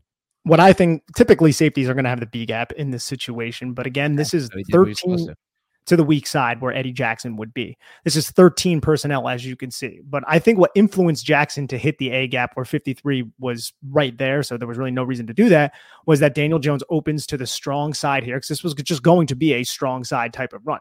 And you can see how Saquon Barkley changes his tune, puts his foot right in the ground there because he sees the blocking to the weak side. And Eddie Jackson thinks he's going to make a play shooting the A gap right here on a strong side run. But instead, Saquon Barkley makes him pay and turns this into a weak side run. You can see the blocking right here by Ben Bredeson. I might not be correct here, but this is what I think. You see Ben Bredeson wash his assignment down in yeah. the line of scrimmage, completely closing the A gap. And Saquon Barkley sees all this, man. And then he just takes it and outruns a bunch of defenders and picks up like 29 yards on this play. But I think this is really just a great adjustment by Saquon Barkley, recognizing what the defense was doing and making them pay. But should Jackson be going into the B gap, like you said at the beginning, or you, it's just tough to know? Because I feel like if Jackson attacks the B gap here, no, I think he should have been uh, going into the B gap, but instead right. he chose to go into the A yeah. gap because I feel like he thought this was going to be a strong side run with Daniel Jones opening get, in that he get some backside pursuit is what he's thinking. Okay. Yes, that's what yep. I think he's thinking. Again, I'm yeah. not really 100 percent sure. Imagine if he doesn't. Though. I mean, like that's an example though. If he goes just good, takes the B gap here, I don't think this is turning into much with 53 there in the A gap. But who knows? yeah, it would have been Eddie Jackson against Saquon Barkley in a right, wide right. gap because the blocking to the weak side was pretty damn good. Yeah, and that's kudos to look at Evan Neal, who's doing a great job on this. Really, again, it's another example of the Giants executing their blocks here. We can see it from this view, uh, from the other view maybe, and that'll give a, the viewers another uh, kind of feel for for the blocking here. But I think this is a, probably another good example of good execution by the Giants from a blocking standpoint. Eddie Jackson flies down, and look at this point. Ooh, geez. All these defenders are like, oh, crap. Saquon Barkley in space? No, no, no. That's not fun. It could have been even bigger, honestly. It could have been. He doesn't get this, slowed down this defender here, this defender right here does a good job kind of forcing Saquon Barkley outside the numbers here towards number 22. Yep. And he, he ends does. up tracking him down eventually. And then right here, I just, we don't have to break this play down because we already broke it down so many times. But for those watching, let me know if it looks familiar. It's the touchdown play. See? Only yep. this time he throws the ball to Tanner Hudson. It's the touchdown play, open up to the strong side, misdirection to the weak side, roll Daniel Jones out, throw it to Tanner Hudson right here instead of just keeping it. Tanner Hudson makes the catch. Should have caught one later on in the game, but we'll go over that then. Roll back that play real quick. Here's something yep. that I that I point out on this play, or at least that I notice when I watch a play like this. I think Tanner Hudson does a really good job here of smoothly getting into his break here to bounce to to to roll that route out to, to to operate that route. Like watch him get in and out of the block, fake block, boom, fires out there. And then the Absolutely. adjustment to the ball. This is not, let's be honest, unfortunately, it's not unfortunate. Let's just call it like we see it. It's not a bad ball, but this is not a great, this is not a perfect ball. He doesn't throw him in stride, and Tanner Hudson does have to adjust to this pass. It's thrown a little behind him, and he does a great job while moving of adjusting to this pass. Is a great view that, that Nick just got there of adjusting to the ball as a hands catcher here, putting his hands out and making the catch and still being able to turn up field after that. That to me shows fluidity as an athlete, the ability to make the catch and then a, a transition uphill. And I just love how he gets out of his break here to run this route. It's just a lot of explosiveness from him there. To me, this mm-hmm. was the play that stood out for me for Hudson in the game. This needs to be brought up right here. This angle right here. Watch yes. how he sells Eddie Jackson. He sells Eddie. Eddie Jackson does not know who has the football right now. He can't see with Daniel Jones with his back turned and Matt Breida hitting the hole. So he's going off of what he sees up here. If Tanner Hudson releases right now, Eddie Jackson knows what's going on and he's fading right. and cutting underneath Eddie, cutting underneath Tanner Hudson. But right now, as Tanner Hudson enters his break, is when Eddie Jackson and look at his feet moving. He, yeah, he starts going towards the line of scrimmage like he thinks Matt yep. Breida has the football. Wow, that's how. That is, that's how. Wow. Yeah, that's how well Tanner Hudson sold this. This is an, an awesome excellent angle. individual effort by Tanner Hudson. Great route run by Hudson. Great sell. Great adjustment to the ball that was a little behind him and high. Just overall excellent stuff. And good throw by Jones too. It's a fine throw by Jones. It's still on them. It's still on target and still gives them a chance for an 18 yard play. This is one of the biggest plays of the game for the Giants. This 18 yard play. So all those count for uh, everything. All right, now looks like we're teeing up the most insane play of this game. Like just absolutely absurd. We can show this from every angle. For those of you who hadn't seen it, this is the Saquon Barkley screen. Third and nine. Giants are dead to rights. They try to call screen. They've called a lot of third down screens. It's worked. The Bears were 1000% ready for this bad boy. And look at the diagnosing by the Bears defense. They got one guy, but he can't tackle Barkley, and he cuts back across the field. Daniel Jones with a key block on this play to get out in front of that guy. If that doesn't happen, we also don't get the first down. There's so much good about this play, man. But what ultimately ends up happening is this would have been like if he makes the tackle there, this is going to be a that's like a 50 something yard field goal attempt for Gano. That's not that easy in the Meadowlands. They've probably been like 54, 55 yard attempt. Instead, the result is a first down, and ultimately they score a touchdown on this drive.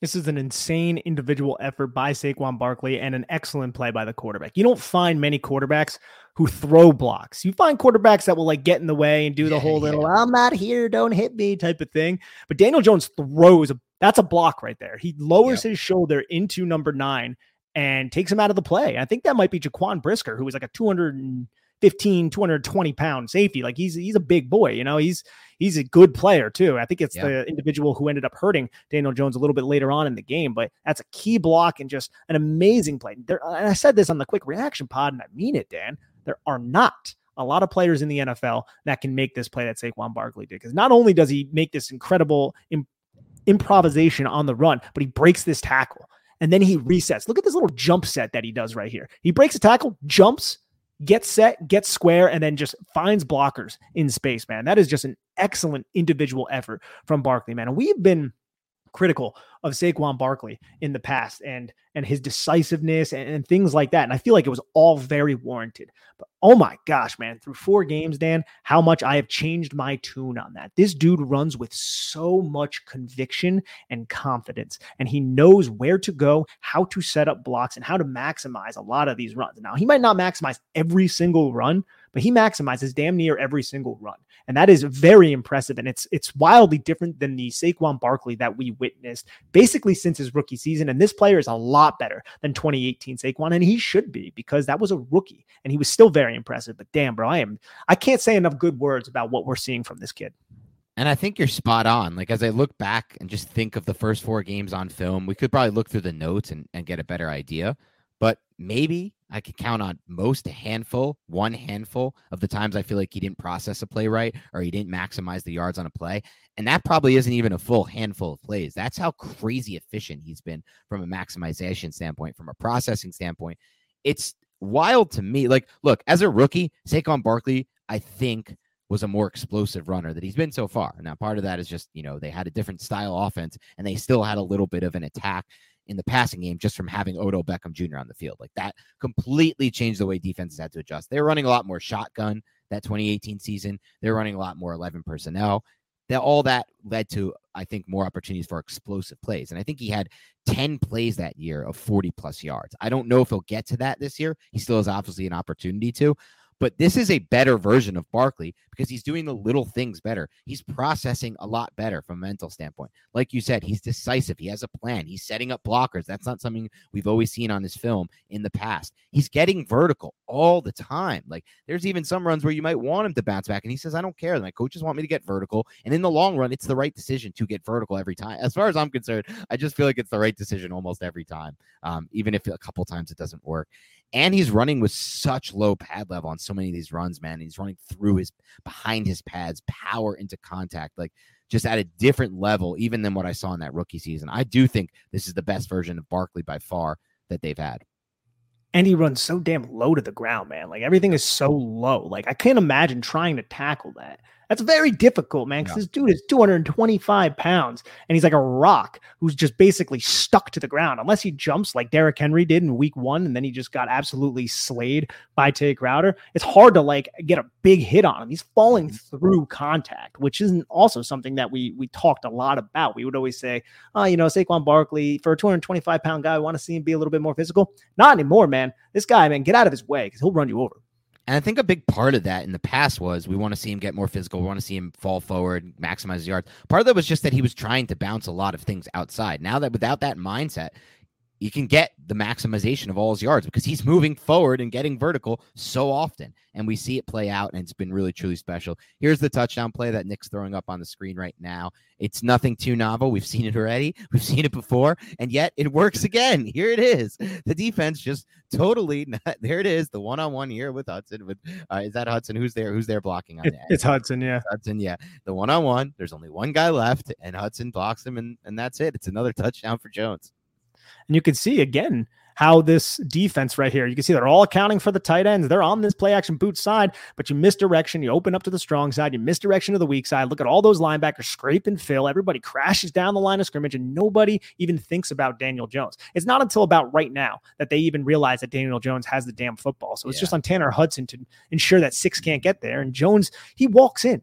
He walks in. This this play happened at the Chicago eight yard line. How many times do you see a walk in touchdown, especially when you already scored on this same exact damn play, Dan? That is just something. Bro. We need some kind of like ticker or tracker to start accounting for all the free touchdowns Mike Kafka has given the New York Giants so far this year. Because again, we don't feel like we had any during the Garrett era. Like we had the one to Thomas, whatever, the Andrew Thomas. They had another one that was similar to that, all from like the one yard line. But these like distance free TDs. The Bellinger one from week two. This run, the first run for a touchdown from Jones. This one was eight yards out. The first one was what, 21?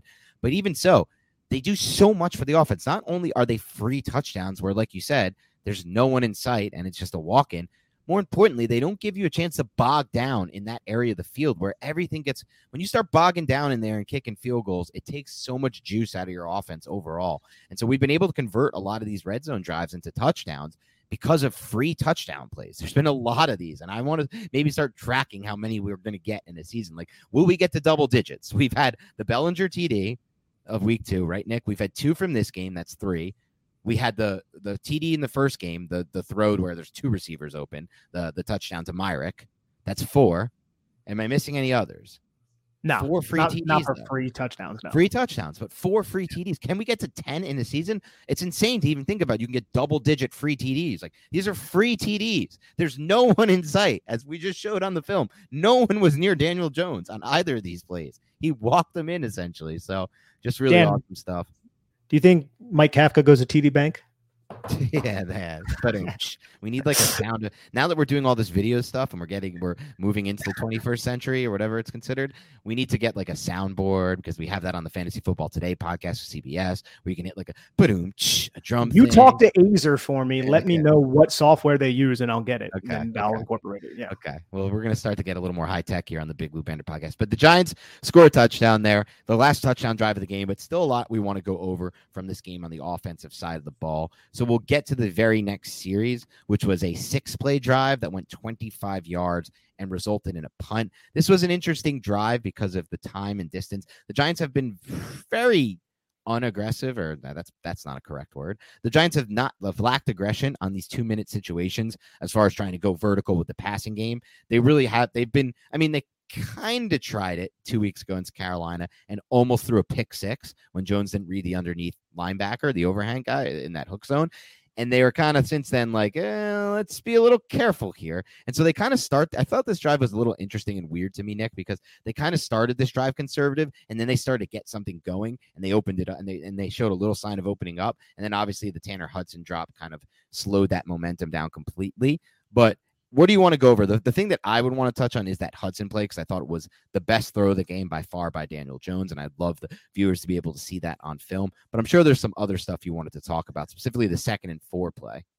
Yeah, I just want to talk about Evan Neal on the yeah. second and four play. So first play was a six yard run by by the Giants on a halfback draw. I like the fact that they incorporate halfback draw, try to get some free yardage when the defense is expecting pass. And Dan, you're right. The Giants don't really like throwing the football in these situations after Frankie Luvu situation, which he did have a pick six against the Arizona Cardinals. It's so watch kid is, is, becoming like a good player in this league. This it, it, it's honestly the pep talk I gave him when we talked. I think it was, dude. Yeah, I was like, "Yo, man, you you, you got to situate yourself, all right." And he he mm-hmm. listened, man. Kudos to him. I'll text him later. But Evan Neal right here, he I, I like the power that we're going to see from Evan Neal right here, but I still think the technique is an issue. So we have Evan Neal right here on the weak side, and watch him right here. Watch him lift 91 off the edge. He kind of tries to set the edge, but you could see how Evan Neal just keeps those feet churning and keeps kind of like readjusting his hips to unlock more power. You see how at his torso, mm. he just keeps moving his torso a little bit there to get more and more power to move 91 off the spot. The power is evident, right? There's there's no doubt that Evan Neal is a very very strong individual, but you could see at the point of contact right here. Look how far his chest is yeah, over his He's still lunging. He's still he's over.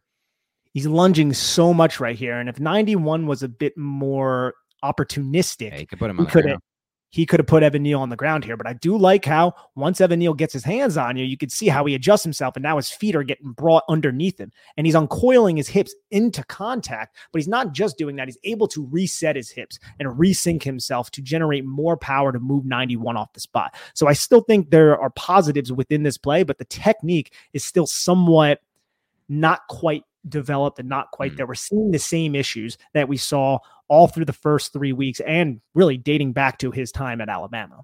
Yeah, and that's something he'll work on. That's something they're going to get him to fix. Look, Andrew Thomas is probably playing like the best tackle in football right now. It's basically I saw a chart today that broke down uh, that I mean this is still based on like grading, which I always feel like is like eh. I know Thomas is currently the number one graded guy of Pro Football Focus. Me and Nick are both pretty skeptical when it comes to these charting, these grading charters, but at the same time, it at least has added up this year, right? Like Thomas has been great on film, so it makes sense. But I saw it was Thomas Wirfs, uh, Tunsil, who's having an unreal year, and then one other tackle I'm forgetting right now in kind of their own tier, their own. But remember with Thomas, like he still had issues of his own in his rookie year and had really like an eight game stretch where he wasn't playing like he's playing now. So I feel like with Neal, I'm just not ready to really make any, and I know you're not either, but I just feel like we we, we can give, we have so much time with Neal to, to for, for him to develop, for the coaches to, to, to work on different things. So he's not, like you said in that example, lunging and getting off balance. And and I think as we move forward, we'll see that develop.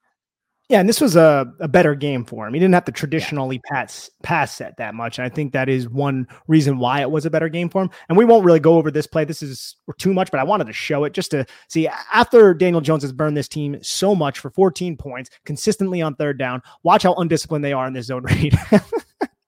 It's comical at this point. It really is good blocking downfield. And that ends up being a seven yard gain yeah. for the New York Giants on a third and one situation. So, really, really just stop Saquon Barkley. But this sets up the first and 10 play. This is a, a, throw by Daniel Jones that I feel like is really underrated, and it goes as a drop to Tanner Hudson right here. And we'll go over it from the better angle, but I want you to see how close this play is and that the zip that has to go on it. Look at that.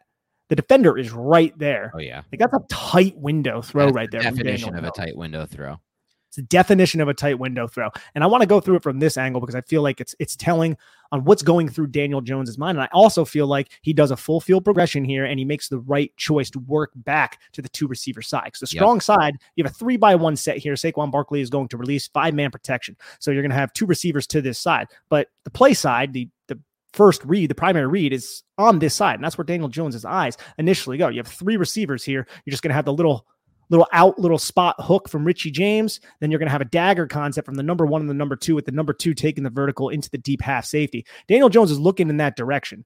And he doesn't really see anything he loves with 53 kind of turning and, and facing Kenny Golladay. There's really nothing. You could have hit Richie James, but that's like five yards in front of the sticks. So I kind of like the fact that Daniel Jones didn't like this and he had a defender right in his face. So he works to this side. He knows it's cover two, right? So you have a high low right here against this flat defender to the cover two. So as long as this safety is playing at the depth that he's playing at, which Daniel Jones can see from this safety, then there's going to be a spot in the honey hole if 22 sinks down on Saquon Barkley. And if 22 sinks to remove the honey hole where Tanner Hudson is, you could have Saquon Barkley, your best playmaker in space. So I like the fact that Daniel Jones works back to this side. I feel like he makes a good read, uses athletic ability to extend the play, and then he finds Tanner Hudson on a rip right there. Yeah. Tanner Hudson just has to catch that. That's a very good play from Daniel Jones. There's so much I like about this play from just Daniel Jones' standpoint. For starters, I like his pocket manipulation on this play. That's something we've talked about a lot with Daniel Jones. And I think he does a good job of not bailing until he has to bail. There was no when that's all I want to see from Jones. He's going to have to bail sometimes. By the time he bails right here, he has to bail. But before that, what he's doing is like Nick said, he's going through that full progression on that side of the field. It's not there, and he's making a decision to come back across the field. But then what you really have to like on this play is the off-platform throw. Why? We've seen at times Daniel Jones has struggled with off-platform throws. What are off-platform throws? When he doesn't have a chance to set his feet, square his shoulders, and throw over the top. He's an over-the-top thrower. He's been taught by David Cutcliffe. We all know this. But here, he's forced to on the run off platform make this tight window throw where if it's an inch to the left, the, the defender, as you can see, who's diving forward, is going to make the play. If it's an inch to the right, the defender number nine, who's coming down, the safety is going to make a play on the ball. And either way, it's bad for Dan Jones and the Giants. Even if it's placed as pinpoint perfectly as it is, but it doesn't have the same kind of velocity, I think nine breaks on the ball and it's incomplete regardless. So this play requires an off platform throw that combines both pinpoint ball placement, which is what it has, and also velocity, a rip. And he does both of those things, man. And there has been signs this season. It hasn't all worked for Daniel Jones and the Giants passing game yet from a vertical standpoint or even overall. We know the stats. They haven't thrown for 200 yards. But I'll say this, Nick, there's been a lot of signs in the film that I've watched that Daniel Jones is throwing the ball better on the run than I've ever seen him in his career. When will that translate to a lot of big plays in the passing game? I don't know. When will that translate to more passing yards in general? I don't know right now. But this is a good sign because I think that he's throwing the ball and it's coming out cleaner than it has, at least last year. Last year may, again, be more of an outlier. We don't know. He's playing through some injuries, but that's just a great rep by him right there. He rips that ball into Hudson. It's an excellent rep, and it set up this second and 10, another halfback draw. Again, Giants are in a two minute drill, so they're being somewhat conservative. And this is a bad play by Mark Glowinski to protect his inside shoulder. You could see how, look, Saquon Barkley, he's hitting right behind Jon Feliciano, who's uncovered, who can climb up to the linebacker. He's offset to that side. And Glowinski just has to do a better job protecting his inside. He allows Blackson to just shed this block and, and make the tackle on Saquon Barkley here, but also peak Andrew Thomas right there against Robert Quinn and how he just clubs him to the ground right here. knows it's going to be a back draw. Just get rid of the defender. and I'll say this.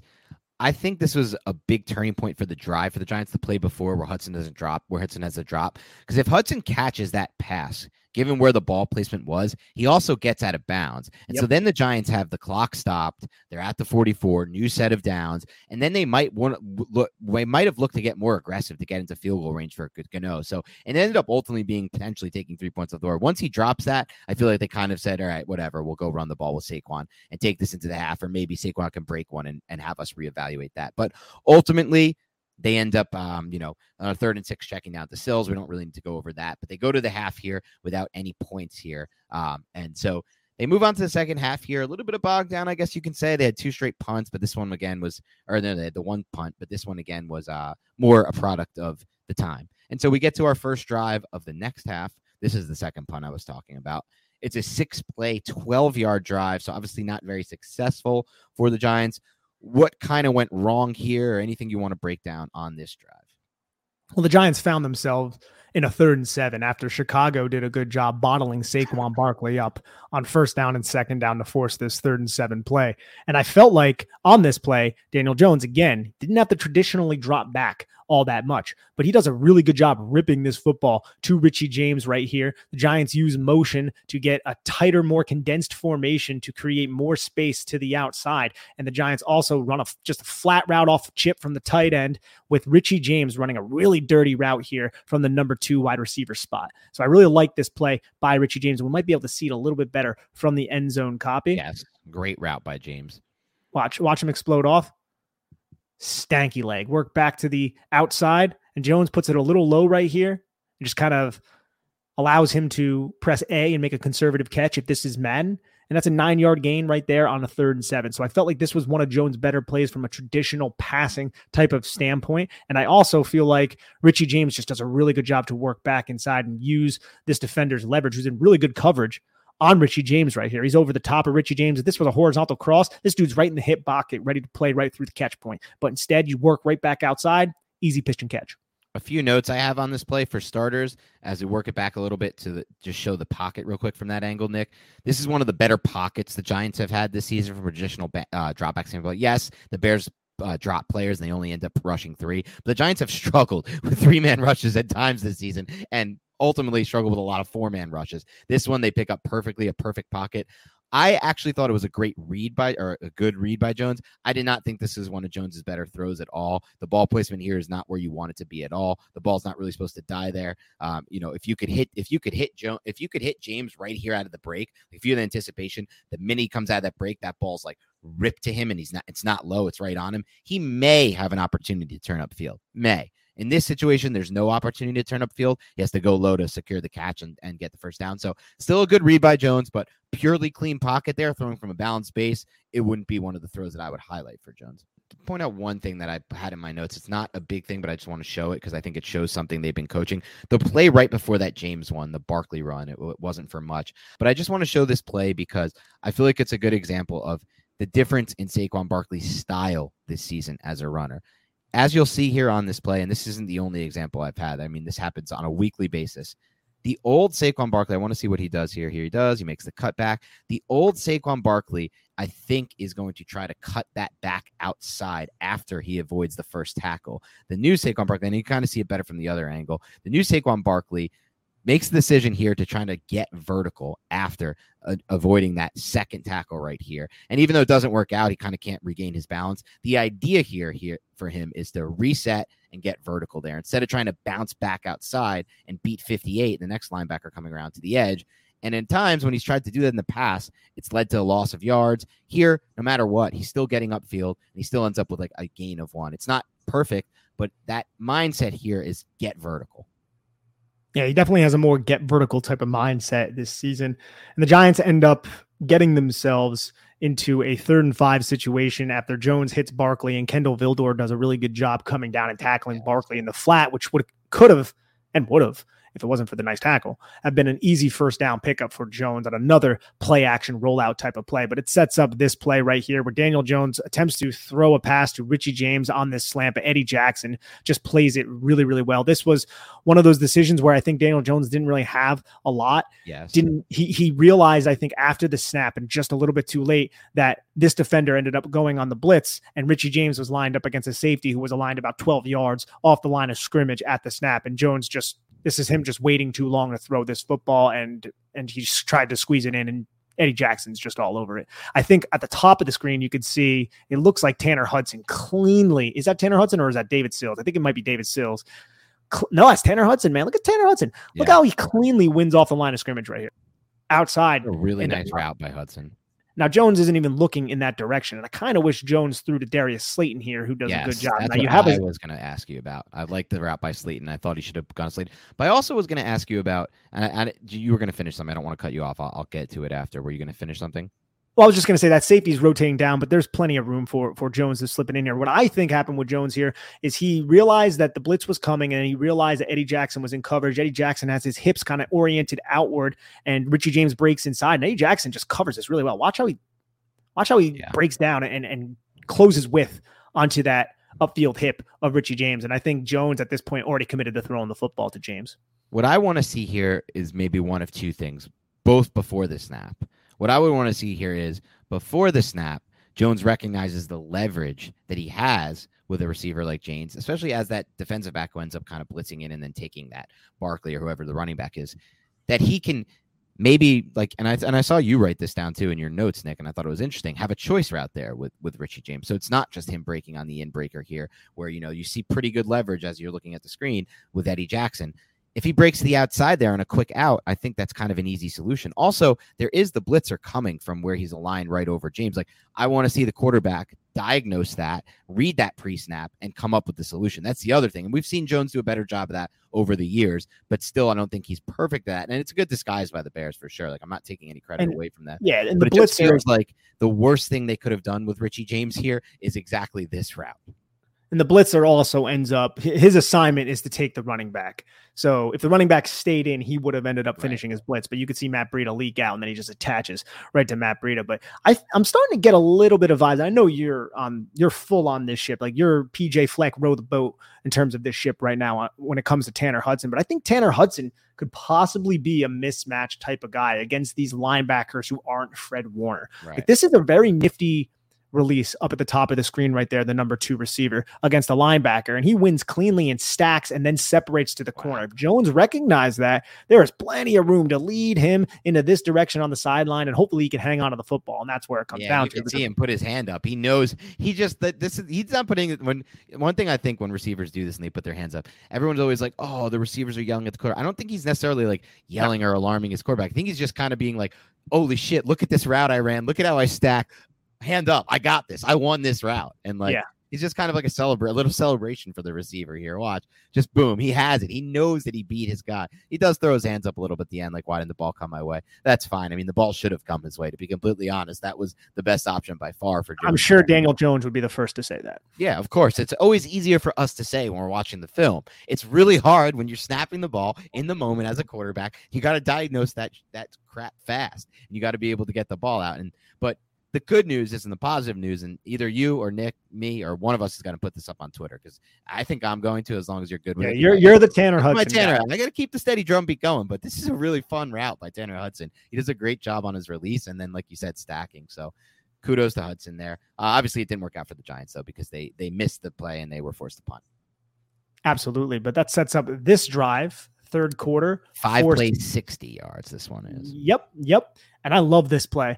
And this is just a zone read with a motioning Breida. You have Breida and Saquon Barkley in the game with Tanner Hudson as this H back. Two receivers reduced. This is a similar type of formation without Breida that they aligned in on the first play of the game. But now they use Breida as the player who's going to motion back towards the snap. And then it ends up being like a jet it could be like a touch pass or something. So the defense has to account for Breida. And you could see as Breida's coming back, look at those linebackers. We're all going to shift down this way.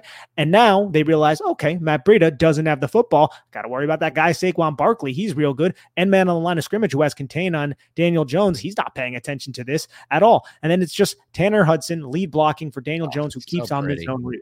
And then you have Kenny Golladay, who is blocking down on this weak side linebacker over here. And watch Kenny Golladay's block here.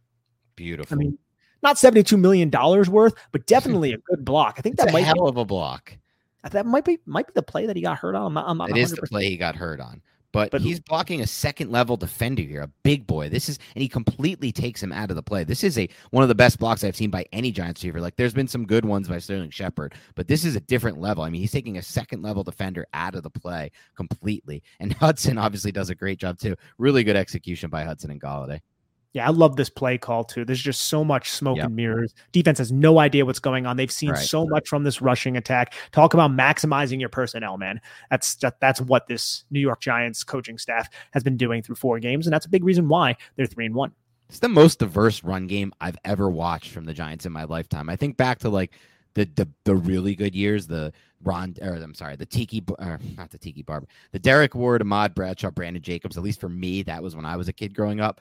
And that run game was pretty traditional with Kevin Gilbride's offense. This one is like, like you said, a lot of smoke and mirrors, a lot of eye candy on that play. You have both Barkley and Breida coming in motion. There's just so many different ways to kind of catch them off guard. And obviously now, as we see, as Nick's playing, putting it up on the screen here, this is the play Daniel Jones gets hurt on. It's the bootleg that finally doesn't work. Wide open Bellinger here, or whoever the tight end was at the end of the last game. I think it was Bellinger, because obviously that the Bears defender decides to fully just go for Daniel Jones. Um, I don't really think there's too much room for Jones to get the ball out to the No. tight end. He he'd have to really diagnose it right there, I guess. But yeah, not really. Just great play by the Bears. Kudos to Look them. at, look at 94. Oh, we yeah. finally got him. Finally got him. Yeah, he's like, come on, we Oh, man. finally figured this out. He's for the podcast listeners, he's jumping in the air in celebration that Jaquan Brisker finally sacked Daniel Jones on a play action Yeah. rollout. He's away from the play completely. Did not help on this play whatsoever, but he's just willing to celebrate because they didn't get burned by another 10 yard, 10 plus yard Jones run. Um, but we'll- yeah, we'll- go ahead. We'll move on to the next drive, but I just want to show people how uncomfortable Daniel Jones was. Like, wa- watch him handing the football Oh, off there. Like, that is Oh, not a comfortable. Oh, that is Like, so you have bad. to- You have to get him up. For those for those wondering, it's just a simple inside run to Daniel Jones, and he's just limping into the mesh point with Saquon Barkley, and and just looks very very You uncomfortable. know, it's Monday now, Nick, and we don't have any details on this injury. But as I watch that again and just see how uncomfortable he is, it's so hard for me to believe that he's going to be anywhere near the mobility he needs to have to be ready to play this Sunday in London.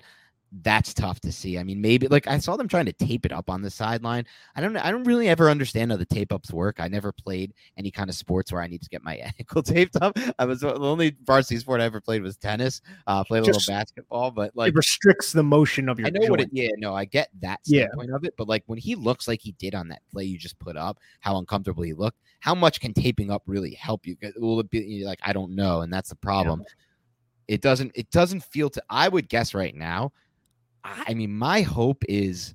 I said it on the last podcast. It's not a hope. I don't want to like talk in these terms with regards to what's going on with the NFL and the concussions right now. But my hope is there was a heavy dose of precaution put on the Tyrod Taylor hit, and he'll get through that protocol and be available. Because quite frankly, it just doesn't feel like, based on what we're seeing, in six days, Daniel Jones is going to be ready for a football game. But who knows? If that doesn't happen, the Giants are probably going to go and sign Matt Barkley off the Bills practice squad, Yeah. right? And then it's going to be Davis Webb starting with Matt Barkley as the backup if Daniel Jones and Tyrod Taylor can't go. And I still think that is substantially better than Mike Glennon or Jake Fromm, Fromm. Yeah. Like, like, and I'm Maybe not not even like, Mike Glennon, but it's overall still going to look better on offense because we have such a better system.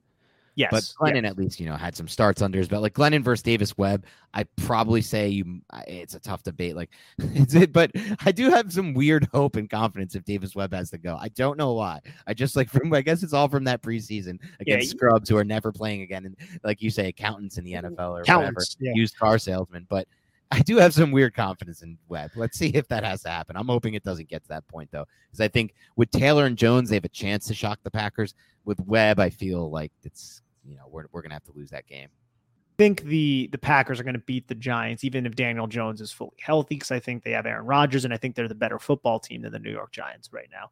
But I'll say, in terms of the Mike Glennon and Davis Webb Mhm. argument, Yeah. it's all about the system, and not just the system; it's the comfortability within the system. And I think Davis Webb is so much more comfortable than Mike Glennon was in whatever the heck Jason Garrett and Freddie Kitchens and Joe Judge cocked up on offense. That's fair. And I think that's a great point. So either way, it's exciting for us as commentators and fans because we know we're going to get some kind of product every week on offense that tries to move the football with what they have, personnel wise, whatever that may be. We can get to this next drive now. Um, after the Jones injury. So Tyrod Taylor comes into the game, but not only Tyrod Taylor comes in for this drive, they also bring in Devery Hamilton uh, over there at, at at right tackle because obviously Evan Neal goes down. The good news is Evan Neal is expected to be completely fine, I think, at least for this next game. Yeah, I think it was precautionary. Devery Hamilton on the first play that I ran on the YouTube got beat really bad by the interior defensive lineman, ended up going for a negative one yard loss. And then it was second and 11. And I felt like this was low key one of Saquon Barkley's better runs. Yes. So watch this run. Tyrod Taylor just opens up. It's just a stretch zone type of run to the weak side of a double Y set, but there's three tight ends on the field. So there is a tight end to the weak side. So essentially, just watch Saquon Barkley's path right here and how he reads the blocks. He could have bounced out here, but 45 is playing this really well. 45 is just about to scrape over to that direction. He realizes that he has blockers right here. This very narrow gap, which I believe is the A gap, but everything shifted on the on the stretch type of zone play. And Saquon Barkley just hits this hole, and then that allows 76 to locate 45. So he used the blockers. This is what we were talking about: reading your blocks and maximizing your blocks. Saquon Barkley does that here. Gets right on the ass of Jon Feliciano, allows Jon Feliciano to make that block. And if he doesn't get tripped up here, this could have been a foot race between Saquon Barkley and Eddie Jackson on an angle. I'm wondering if there was another safety in that area. I'm going to switch to the sideline sideline view to see. Yeah, there was another safety who would have. Actually, let's see. Let's see, Dan. So we're watching it. We're watching it, podcast mm-hmm. listeners. If Saquon Barkley squeaks through here, it would have been Eddie Jackson and Saquon Barkley in space. And I think Eddie Jackson's good enough to, to cut that angle off and probably would have made that tackle. But I'll still roll the dice on that opportunity. There's but a lot Barkley, of space to the sideline. Like he is probably good enough to make that tackle, but there's a lot of space for for Barkley to potentially bounce it. Yeah, he hits the hole at the top of the numbers yes. for the podcast listeners. And he basically like there's a defender in pursuit that kind of grabs his legs a little bit, but I think he more so gets tripped up by Jon yeah. Feliciano. So yeah. if he could have avoided that kind of contact there, this could have been a big play. Could have been a house call potentially. With old, like we've seen Saquon make house calls like that in the past. So great play there. And then we have the Tyrod Taylor conversion here. Yeah, this is just a third and two, 13 yard zone read by Tyrod Taylor, who does a really good job cutting this ball inside of the numbers where there's two blockers and taking it for a first down. 13 yards here. This is something that Tyrod Taylor can do. Like we said on the quick reaction podcast, I feel like he's a little bit reckless at times with it. And it leads to him getting injured and, and things like that. But still, I really respect him as a player. But I like this play, man. So this is the interception. Don't like that part of it. Thought the throw was a little inside. Definitely didn't like Darius Slayton just kind of being like, oh, Eddie Jackson's going to pick this off. Okay, I'm cool with that. Even though it was a fantastic interception by Eddie Jackson. But who's on the field here, Dan? Two vertical routes, and that's basically all the routes that are run the Giants are expecting the Bears to defend the run here. You have your yeah. backup quarterback in. So the Giants take a shot. They have Darius Slayton at the top of the screen, and then Marcus Johnson, speedster, 438 Marcus Johnson, former Indianapolis Colt, former San Francisco 49er, Marcus Johnson on the field. This is his only play. So you know the Giants dialed this shot up. And it's covered very well by the middle of the field closed safety, Eddie Jackson, right here. It's off the play action. Yeah, he plays Eddie Jackson. Well. Oh, the range right here. And the throw is, is a little bit inside. I gotta say though, man, like yes, the throw is a little inside, but if they can if if Eddie Jackson doesn't play this so well, it might work. Like this is such a good play by Jackson. He doesn't for one second believe that anything but a vertical route is going to happen here. Like he doesn't break toward anything. They leave the middle of the field wide open. The Bears here for any kind of deep in breaker. Yeah, the Giants are aligned in a pretty condensed form. You just have right. the two wide receivers who are outside, and then you just have tight ends, two tight ends that, that are in there. But Tyrod Taylor also off the play action just kind of looks right in Darius Slayton's direction. He doesn't yeah. look the safety off or look pressure. To be fair, a little bit of pressure.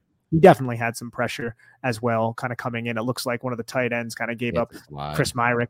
And right here, though, like I understand it's it's very easy for me to say this sitting in my computer chair, but I don't even know if Darius Slayton was aware that Eddie Jackson was this close, right. but he kind of pulls up at the last second. Yeah, like he should be fighting to stop this from being intercepted. You're 100 percent right. Because even if Darius Slayton lowers his shoulder, he's not going to get called for OPI here yep. unless he does something crazy. Like you're going for the football in yep. this situation. This is such a tough catch by Eddie Jackson over the shoulder Jesus, like that. This is such a that sick catch by Jackson. Who is this? Di- no, I know Eddie Jackson. He's one of the better safeties in the NFL, but it's like he's making acrobatic receiver like catches on this play. He was one of the ball. He was one of the he was one of the my favorite players in that draft. But he had like so many injuries at Alabama, so he fell to I think day three, yes. or something ridiculous. And he's been a baller he when he's fourth round pick. Crazy. Yeah. I remember him falling, and I was just like, just take a, just take a. It's just a good lesson. Take a swing on those guys. Like two years ago, was the offensive lineman from the Chiefs who we wanted from Tennessee. Like, they, yeah. yeah, like just once you got to day three, swing on the talent. Whatever, dude. Like, what are you losing out on? You're not losing out on much. Like half the time, these these guys you love and you scout, you talk to, they have great person. They don't work out. Go for the talent. But yeah, I I agree with you here. They really I, I, think it's on Slayton here to try to make a play at least at the at breaking it up for Jackson. He just pulls up right here. Like, look, yeah, he kind of shies away from it. It's yep. very, very odd to see. But yeah, that ended. And he'll have drive. to account for that when they watch the tape back. I'm sure the coaches are looking at that like, dude, what are you doing here? I don't understand how like the receivers who have had good seasons in the past on the mm-hmm. New York Giants are doing everything to not play. They're doing everything to allow David Sills to earn 90% of the snaps. Am I wrong? no, you're 100% right. It's a weird situation going right now. And you have Kadarius Toney, a guy they they put everything in the first round pick. We've seen the He's talent. At least injured, can't though. stay healthy. We have Wan'Dale Robinson gets injured the first week. Golladay can't get on the field over Sills. Slayton doing stupid things like this. It's just crazy. I know it's annoying too. But that sets up this yeah. long drive, right, Dan? Yep. Sets up the next drive for the Giants. This was a, in a lot of ways, like a, I don't want to call it a game sealing drive, but it was a game defining drive just in the sense that they needed something here to get going to kind of give themselves a few more points to extend. At that point, it was 17 12 Giants. And, you know, a touchdown here wins it. If, if they didn't score any more points, a touchdown for the Bears wins them the game. Or they were still in position to maybe have like two drives. So they get one field goal 15, one field goal 18. They win by one. Instead, the Giants go 13 plays, 54 yards with the field goal to kind of give him that eight point lead. Yes, it's still a one score game, but at that point now the Bears need would need a touchdown and a two point conversion. Yeah, and the Giants start out with 12 personnel to start, and then they motion Sills in to be a 13 personnel on that second down play. And Hamilton is just beat bad again. I mean, he was a fun story in preseason, but watch Angelo Blackson yeah. just club, swim over the top, tackle Saquon Barkley. That's textbook right there in terms of penetrating if you want to avoid a block. And Devery Hamilton gets caught leaning, gets caught leaning a little bit there. Glowinski is going to chip, but he avoids the chip as well. And then Glowinski does a good job picking up 53. If Hamilton can execute this block right here, it's going to be a little hole, but 58 would more than likely be there to make that tackle on Saquon Barkley. Yep. Good breakdown by you. Let's get to the third and four here. I thought this was one of the best individual plays by anyone on the field for the Giants, and this is Tyrod Taylor. This is a dead to rights play where everyone should be tackled in the backfield here for no gain.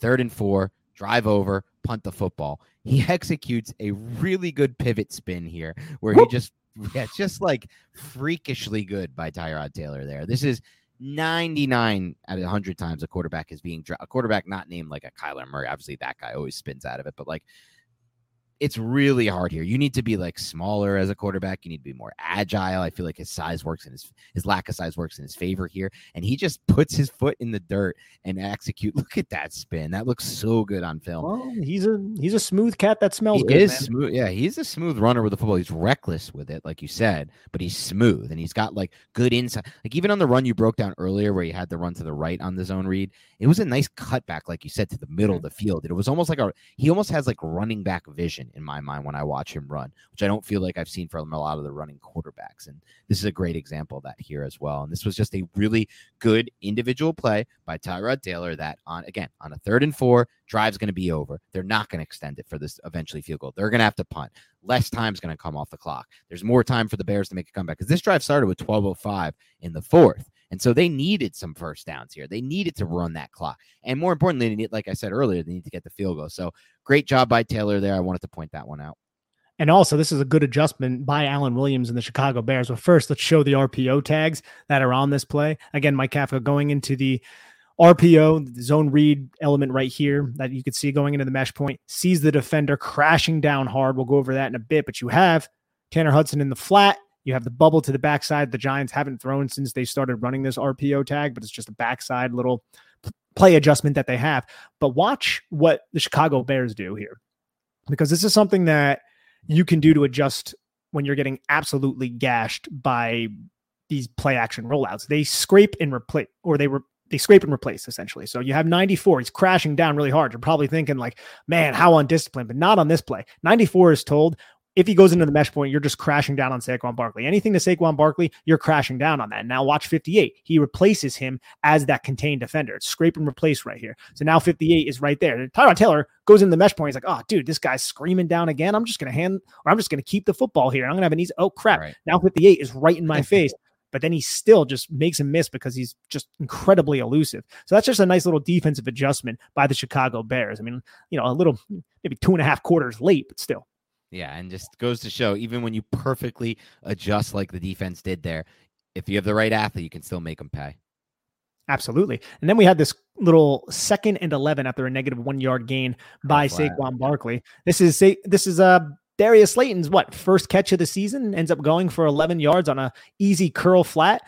Tyrod Taylor, this is just what we call throwing into the window that opens because number nine right here is going to take the flat with Saquon Barkley. He runs the flat. Number nine just runs over to cover him, and that creates a throwing window right there. So Tyrod Taylor's waiting for nine to clear the window. And then once Darius Slayton just turns quickly, he has plenty of space between him and his covering cornerback. Easy pitch and catch. And I felt like Darius Slayton did a good job picking up extra yardage here. And another example of a very nice pocket for the quarterback. We've seen in this game more good pockets from quarterbacks to throw from than I can remember in a lot of these other games here.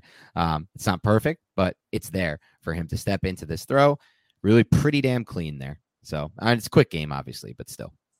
Yeah, it's it's quick game. And then we had an RPO on the second and seven that was a drop by Sills that set up the third and seven where Tyrod Taylor ends up getting hurt. And Sills got to catch that football. Well, we're not even going to go over thing, that play. Like Sills, if you're dropping that pass as Sills, you're yeah, just you don't belong on the field. And I'm willing to say that right now. I hate to say it, Sills Army, stand down, don't kill me. But I, am losing my faith fast with Sills. I don't see what he offers at all if he's not making these kinds of ah, catches. Oh, it's damn. just like a horrific drop by him, dude. And he doesn't like it's like what is he giving the Giants right now? An occasional back shoulder fight for a ball. He doesn't create separation. He's no vertical threat. He's not really good adjusting the balls in the air. He he has nothing after the catch. And he's dropping easy RPO hits like this. You have to freaking catch. Like this can never be dropped. Straight up yeah. can never be dropped. But I like this read by Tyrod Taylor yes. because this is an RPO right here. Just a quick little glance, little slant right there. And also, this is a good break by David Sills. We talk about this plenty throughout the years on the podcast, but he releases and watch him lean into the contact. You can see his his step or his direction is going to be inside on a slant route, but you can see how he's bending and leaning outside. And then he goes right into his break and then he just uses his arm. He's not fully extending, but he's using his arm to create that separation against 22. This is how David Sills is supposed is going to create separation in the NFL. And watch, he does. It's a little push off, not going to get called unless yeah, it's like never full, call that. Yep. A full egregious extension. Just use your flipper and you have to catch that football. And that's the, the shame of, of, it. He does a good job all the way through until the catch point where he drops it, but like you just can't drop that. It's just an unacceptable drop. Absolutely. And that sets up this third and seven where Tyrod Taylor is like, yo, I go big or I go home. I don't give an F. It doesn't matter. And he just gets absolutely walloped on this play. I oh, hope he's okay. Yeah, I hope he's okay too because I saw enough from Tyrod in this game that I feel like he can do a good job of operating as a backup role if they need to give Jones a week or two off, and that I feel like he give them a much better chance to win than Davis Webb. So hopefully he can be okay. I was trying to look at this play. Like very after. lucky we're oh, very oh, lucky right yes. Yeah, that he's out of bounds. Yes, yes, yes. But I was trying to look at Taylor after the play to kind of feel like, but I mean, look, I don't want to be a doctor, an on-air doctor, yeah. so we'll just hope he goes through the protocol and he's all right. And basically, everything after this is just Saquon Barkley as the quarterback, and you could tell wow, when he was up on the when he was up on the podium, Dan, he was he was giddy, but he was also trying to be respectful of the fact that it's his teammates that are injured that put him into this yeah. position that he loved to be in. But he loved the fact that he was able to touch the football on every play. Yeah, it's pretty cool as a running back, right? Like you're you're able to either hand the ball off, like he does a good job of here of making the decision to hand it to Breida here. Um, for the biggest gain out so of the wild. Let's go through his mind, right? Yeah. You want to go through his mind? He's reading 55 right here, right? 55, steps down, pinches, give the football to Breida. I would yep. say that's the right read right there. Breida's very explosive. Allow him to make plays with his legs. I feel like that's something that the Giants haven't done too much this season, but when they've used it, it's worked. He's the one explosive playmaker that we don't talk about a lot. He's pretty explosive, man, whenever he gets the ball. Yep, I agree. I like I was saying earlier, like I think Breida should be on the field. Uh, it's tough to I don't like look, I don't want to say he should be on the field more. It's hard to get multiple running backs on the field at once. But as far as just pure speed and explosiveness goes, besides Barkley, I, I, don't really know who else offers more right now for the Giants. I'm not sure. Maybe Jones is a runner. Uh, I don't know. But um, watch watch right here. He's watching number nine right here. Number nine steps to this way. You can see Saquon Barkley's looking directly at him. Screw that. I'm just going to follow yep. my blocker right here and pick up the yardage that I can. So even on these zone read plays, this is something that Barkley has worked in practice, but it's not something they're doing every day. Right. It's something that they might work on game plan specific things like they did in week two and against Carolina where they ran it down in the red zone. They probably ran it a lot that week. But other than that, they probably don't do it like every single day or anything like that. So it's pretty cool that he was able to step in here, make the right reads. He did it again right here 55, steps down, hand the football off to Breida. Yep. Doesn't go for as long, but it's just good plays by by Saquon Barkley. And it sets up the third and five where they end up doing a on zone read on zone read, just the read out of Barkley. Good job, bud. Yeah, good job, Saquon Barkley. like you said, I mean, like, look, they ran it once in the red zone, but they're not practicing this every day. So exactly, and then it, the Giants pull backside players to the front side. This isn't something that we've seen yet. And Daniel Jones is in the game. Saquon Barkley trying to just be a distraction for Gary Brightwell, but the Bears mm. play this pretty well. Once they read the key of both those yeah. pullers, you can see the linebackers oh, react, oh, and they also know that Daniel's Daniel Jones doesn't have the the feet at this point, but still look at the respect that they're paying Daniel Jones with the scrape and replace from 45. It's like, yeah, a little late there, bub. And he looks a little better there, Jones, like kind of backpedaling there. It just looked a little bit less injured on that. So take that for what it's worth. Hopefully, you know, hopefully after he got it taped up, he, he was able to find more mobility because that if he's going to play, he's going to probably have it taped up. But yeah, let's move on to this next drive. I mean, there's really nothing. Yeah, nothing there's nothing. Yeah for the rest of the game. We yep. can probably get into superlatives, but I'll just run these plays so people can see them. Sure. So while we're doing the superlatives, all right, let's dive into some superlatives then from this game, Two. if you know how. But let's start with unheralded player of the game. That's the one I was going to guess anyway. Who's your unheralded player of the game on film, Nick? Unheralded player of the game for the offensive side of the football for me. I think I'm going to go with. Don't pick my John. Name. I think I'm going to go with Jon Feliciano. I think Jon Fel- I think Jon Feliciano, he's somebody who we haven't praised yet and we we've dinged a little bit, but I think we appreciate the toughness and the knowledge that he brings to this offensive line room. And I think he is somebody who made a bunch of key blocks to spring Saquon Barkley in this game. So as in terms of unheralded, I'm going to go with Feliciano. It was a tough call for me. I had a couple picks I was looking at. I ended up going with Ben Bredeson in this game. I thought he had his best game with as a Giant overall. I also thought that it was cool to see him have to kind of execute a responsibility he wasn't totally expecting, albeit not for that many snaps. But when Glowinski went out, he had to kick over to right guard. I think he did a good job overall. The other guy I would put in there, and it could be any of the three, would be Bellinger, Myarick, or Tanner Hudson. I would lean Hudson because he was a part of the passing game as well, and a part of some of the biggest blocks that these tight ends made in this game, including touchdown runs. So it would probably be Hudson and Bredeson for me as. A but that top. drop, that drop, he did though, have the drop. He did have the one drop. Yeah, I think I would go give it to Bredeson over him just because sure of that. Bredeson drop. had some missed assignments. I mean, who knows? That's a big one though, man. When you're a receiver know, or a tight end and your number is called, yes. oof. Ah, have you ever been there in a sport when when your number is called and you fail? You, you miss a shot or or or you know the, the puck gets put right on your stick and you just you fan on it. Oh, it's terrible, dude. It's not a good feeling whatsoever. But so yeah, I think you talked me into it. Let's go Bredeson there, and you went with Feliciano, two offensive linemen. That's good. Best route run that you saw on tape. It would have to be the Richie James route, I think. Fair. I think the Tanner Hudson one, it, you could probably go with that one. I, I, definitely put a lot of consideration into that. But Richie James being able to work back inside, not even through his athletic ability and a short A quickness, but what he did with his hands just to kind of yeah. chop and work against the the defensive back work underneath him because the way the defensive back was on top of him and allow Richie James to cut underneath him, put himself, Richie James, that is, into a very, very good situation. So I'm going to go with that Richie James route that we broke down. I'm also going with the James route. Yeah, you could talk about the the route where Hudson did a good job with his release and stacking, but ultimately that James route was clearly to me the best route they ran. How about the best throw of the game by Daniel Jones? I think it's probably the throw along the sidelines that we broke to down. Hudson to Tanner Hudson that was dropped. I think that's easily the best throw. Um, yeah, I'm still, but I'm going to go with the Hudson throw. Yeah. Best player overall. Best player overall. I'm going to go with Saquon Barkley in this one. I know every week we're just bouncing back and forth. yeah, it's one or the other. Andrew Thomas and Saquon Barkley. And it could have easily have been Andrew Thomas because yeah. he was a beast. I felt like Evan Neal was much improved in this game as well in his snap. So that's steps in the right direction. Again, I think it's more game plan specific, more so than just him developing, but still any steps in the right direction is development. So I'm going to go with Saquon though. This is a tough one for me. I think I want it. I think Saquon Barkley was the best player in this game, but I'll just give it to Andrew Thomas just because he deserves a nod, and we haven't really mentioned him too much. He's just getting to that point where like just because we're not mentioning him doesn't mean he's not freaking playing his balls off. Because sometimes with offensive linemen, you don't mention him, and that's not a bad thing. But in this game specifically, as you broke down earlier, as we talked about earlier, Nick, there were multiple plays where he put his uh, put his assignment on the ground, which is always a good sign. And he had a really difficult assignment. That's probably the reason I'm going to give it to him over Barkley, though it's of course close, and I could totally understand Barkley because Robert Quinn is a has a developed into a really good pass rusher in the NFL. So it was a really tough matchup for him, and he handled it with ease. So I'll give him that one. How about the pass blocking grade on a one to 10 scale? So, how many traditional pass sets did they have? A half? Yeah, I know. no, uh, I, I guess I'll go with based on what Mike Kafka ran. I'm going to go with a a seven and a half. I mean, it was pretty good. It, it was yeah. good, but again, it was more so because of the scheme and what they were being asked to do. But I don't want to hold that against them in terms of the superlatives. So let's go with the seven and a half.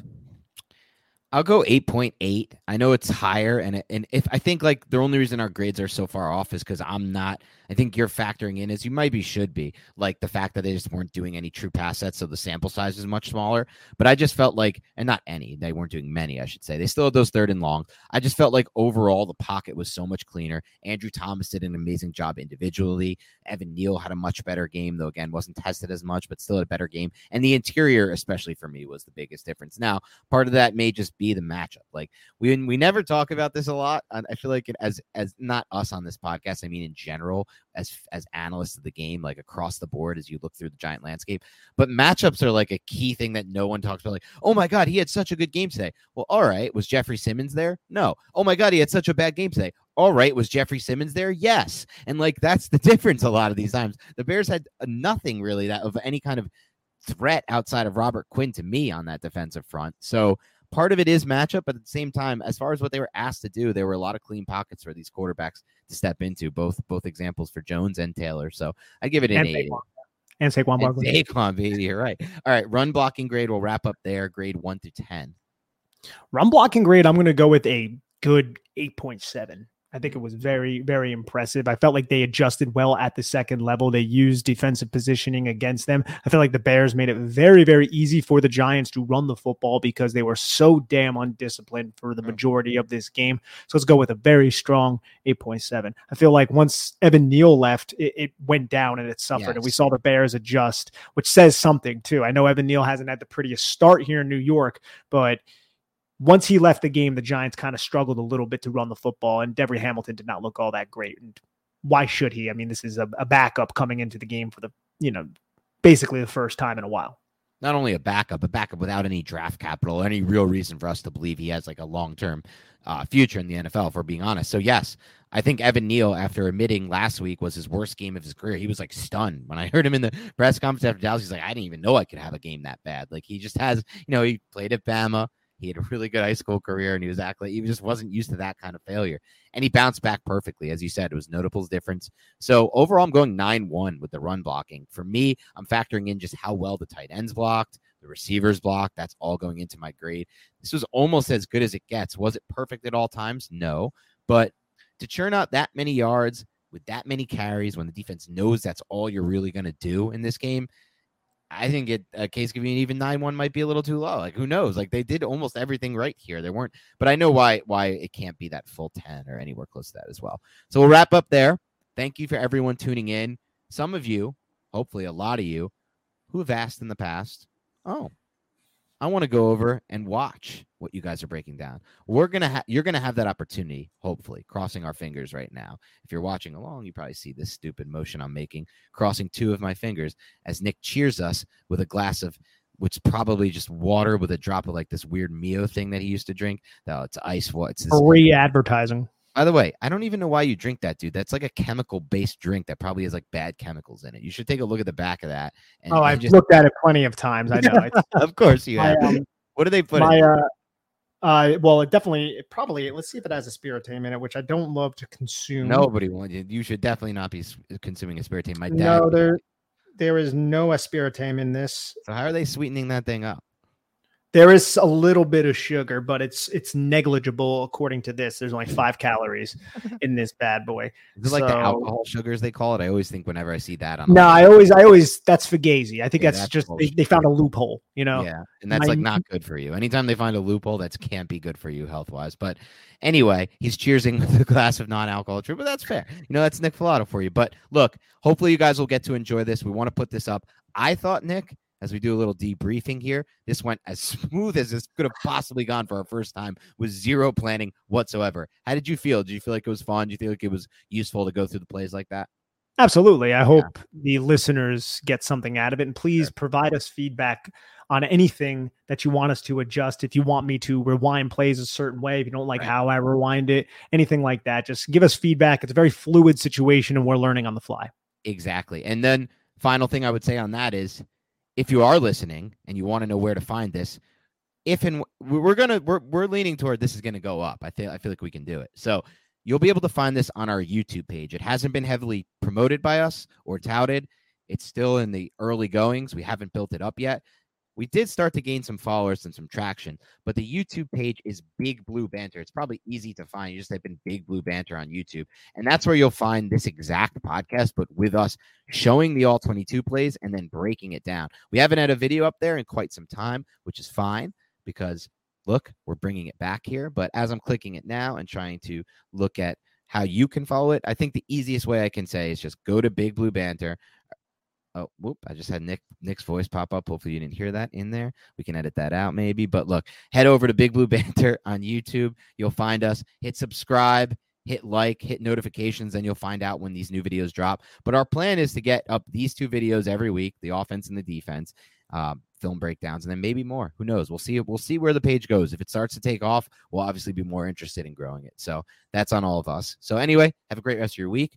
We'll talk to you very soon defensive pod coming tomorrow. Film breakdown on the defense. That's what I'm very excited for. I'm going to be honest, Nick. Uh, I think you are too. It's going to be a lot of fun to watch how they just absolutely dismantle Justin Fields and that Bears passing offense.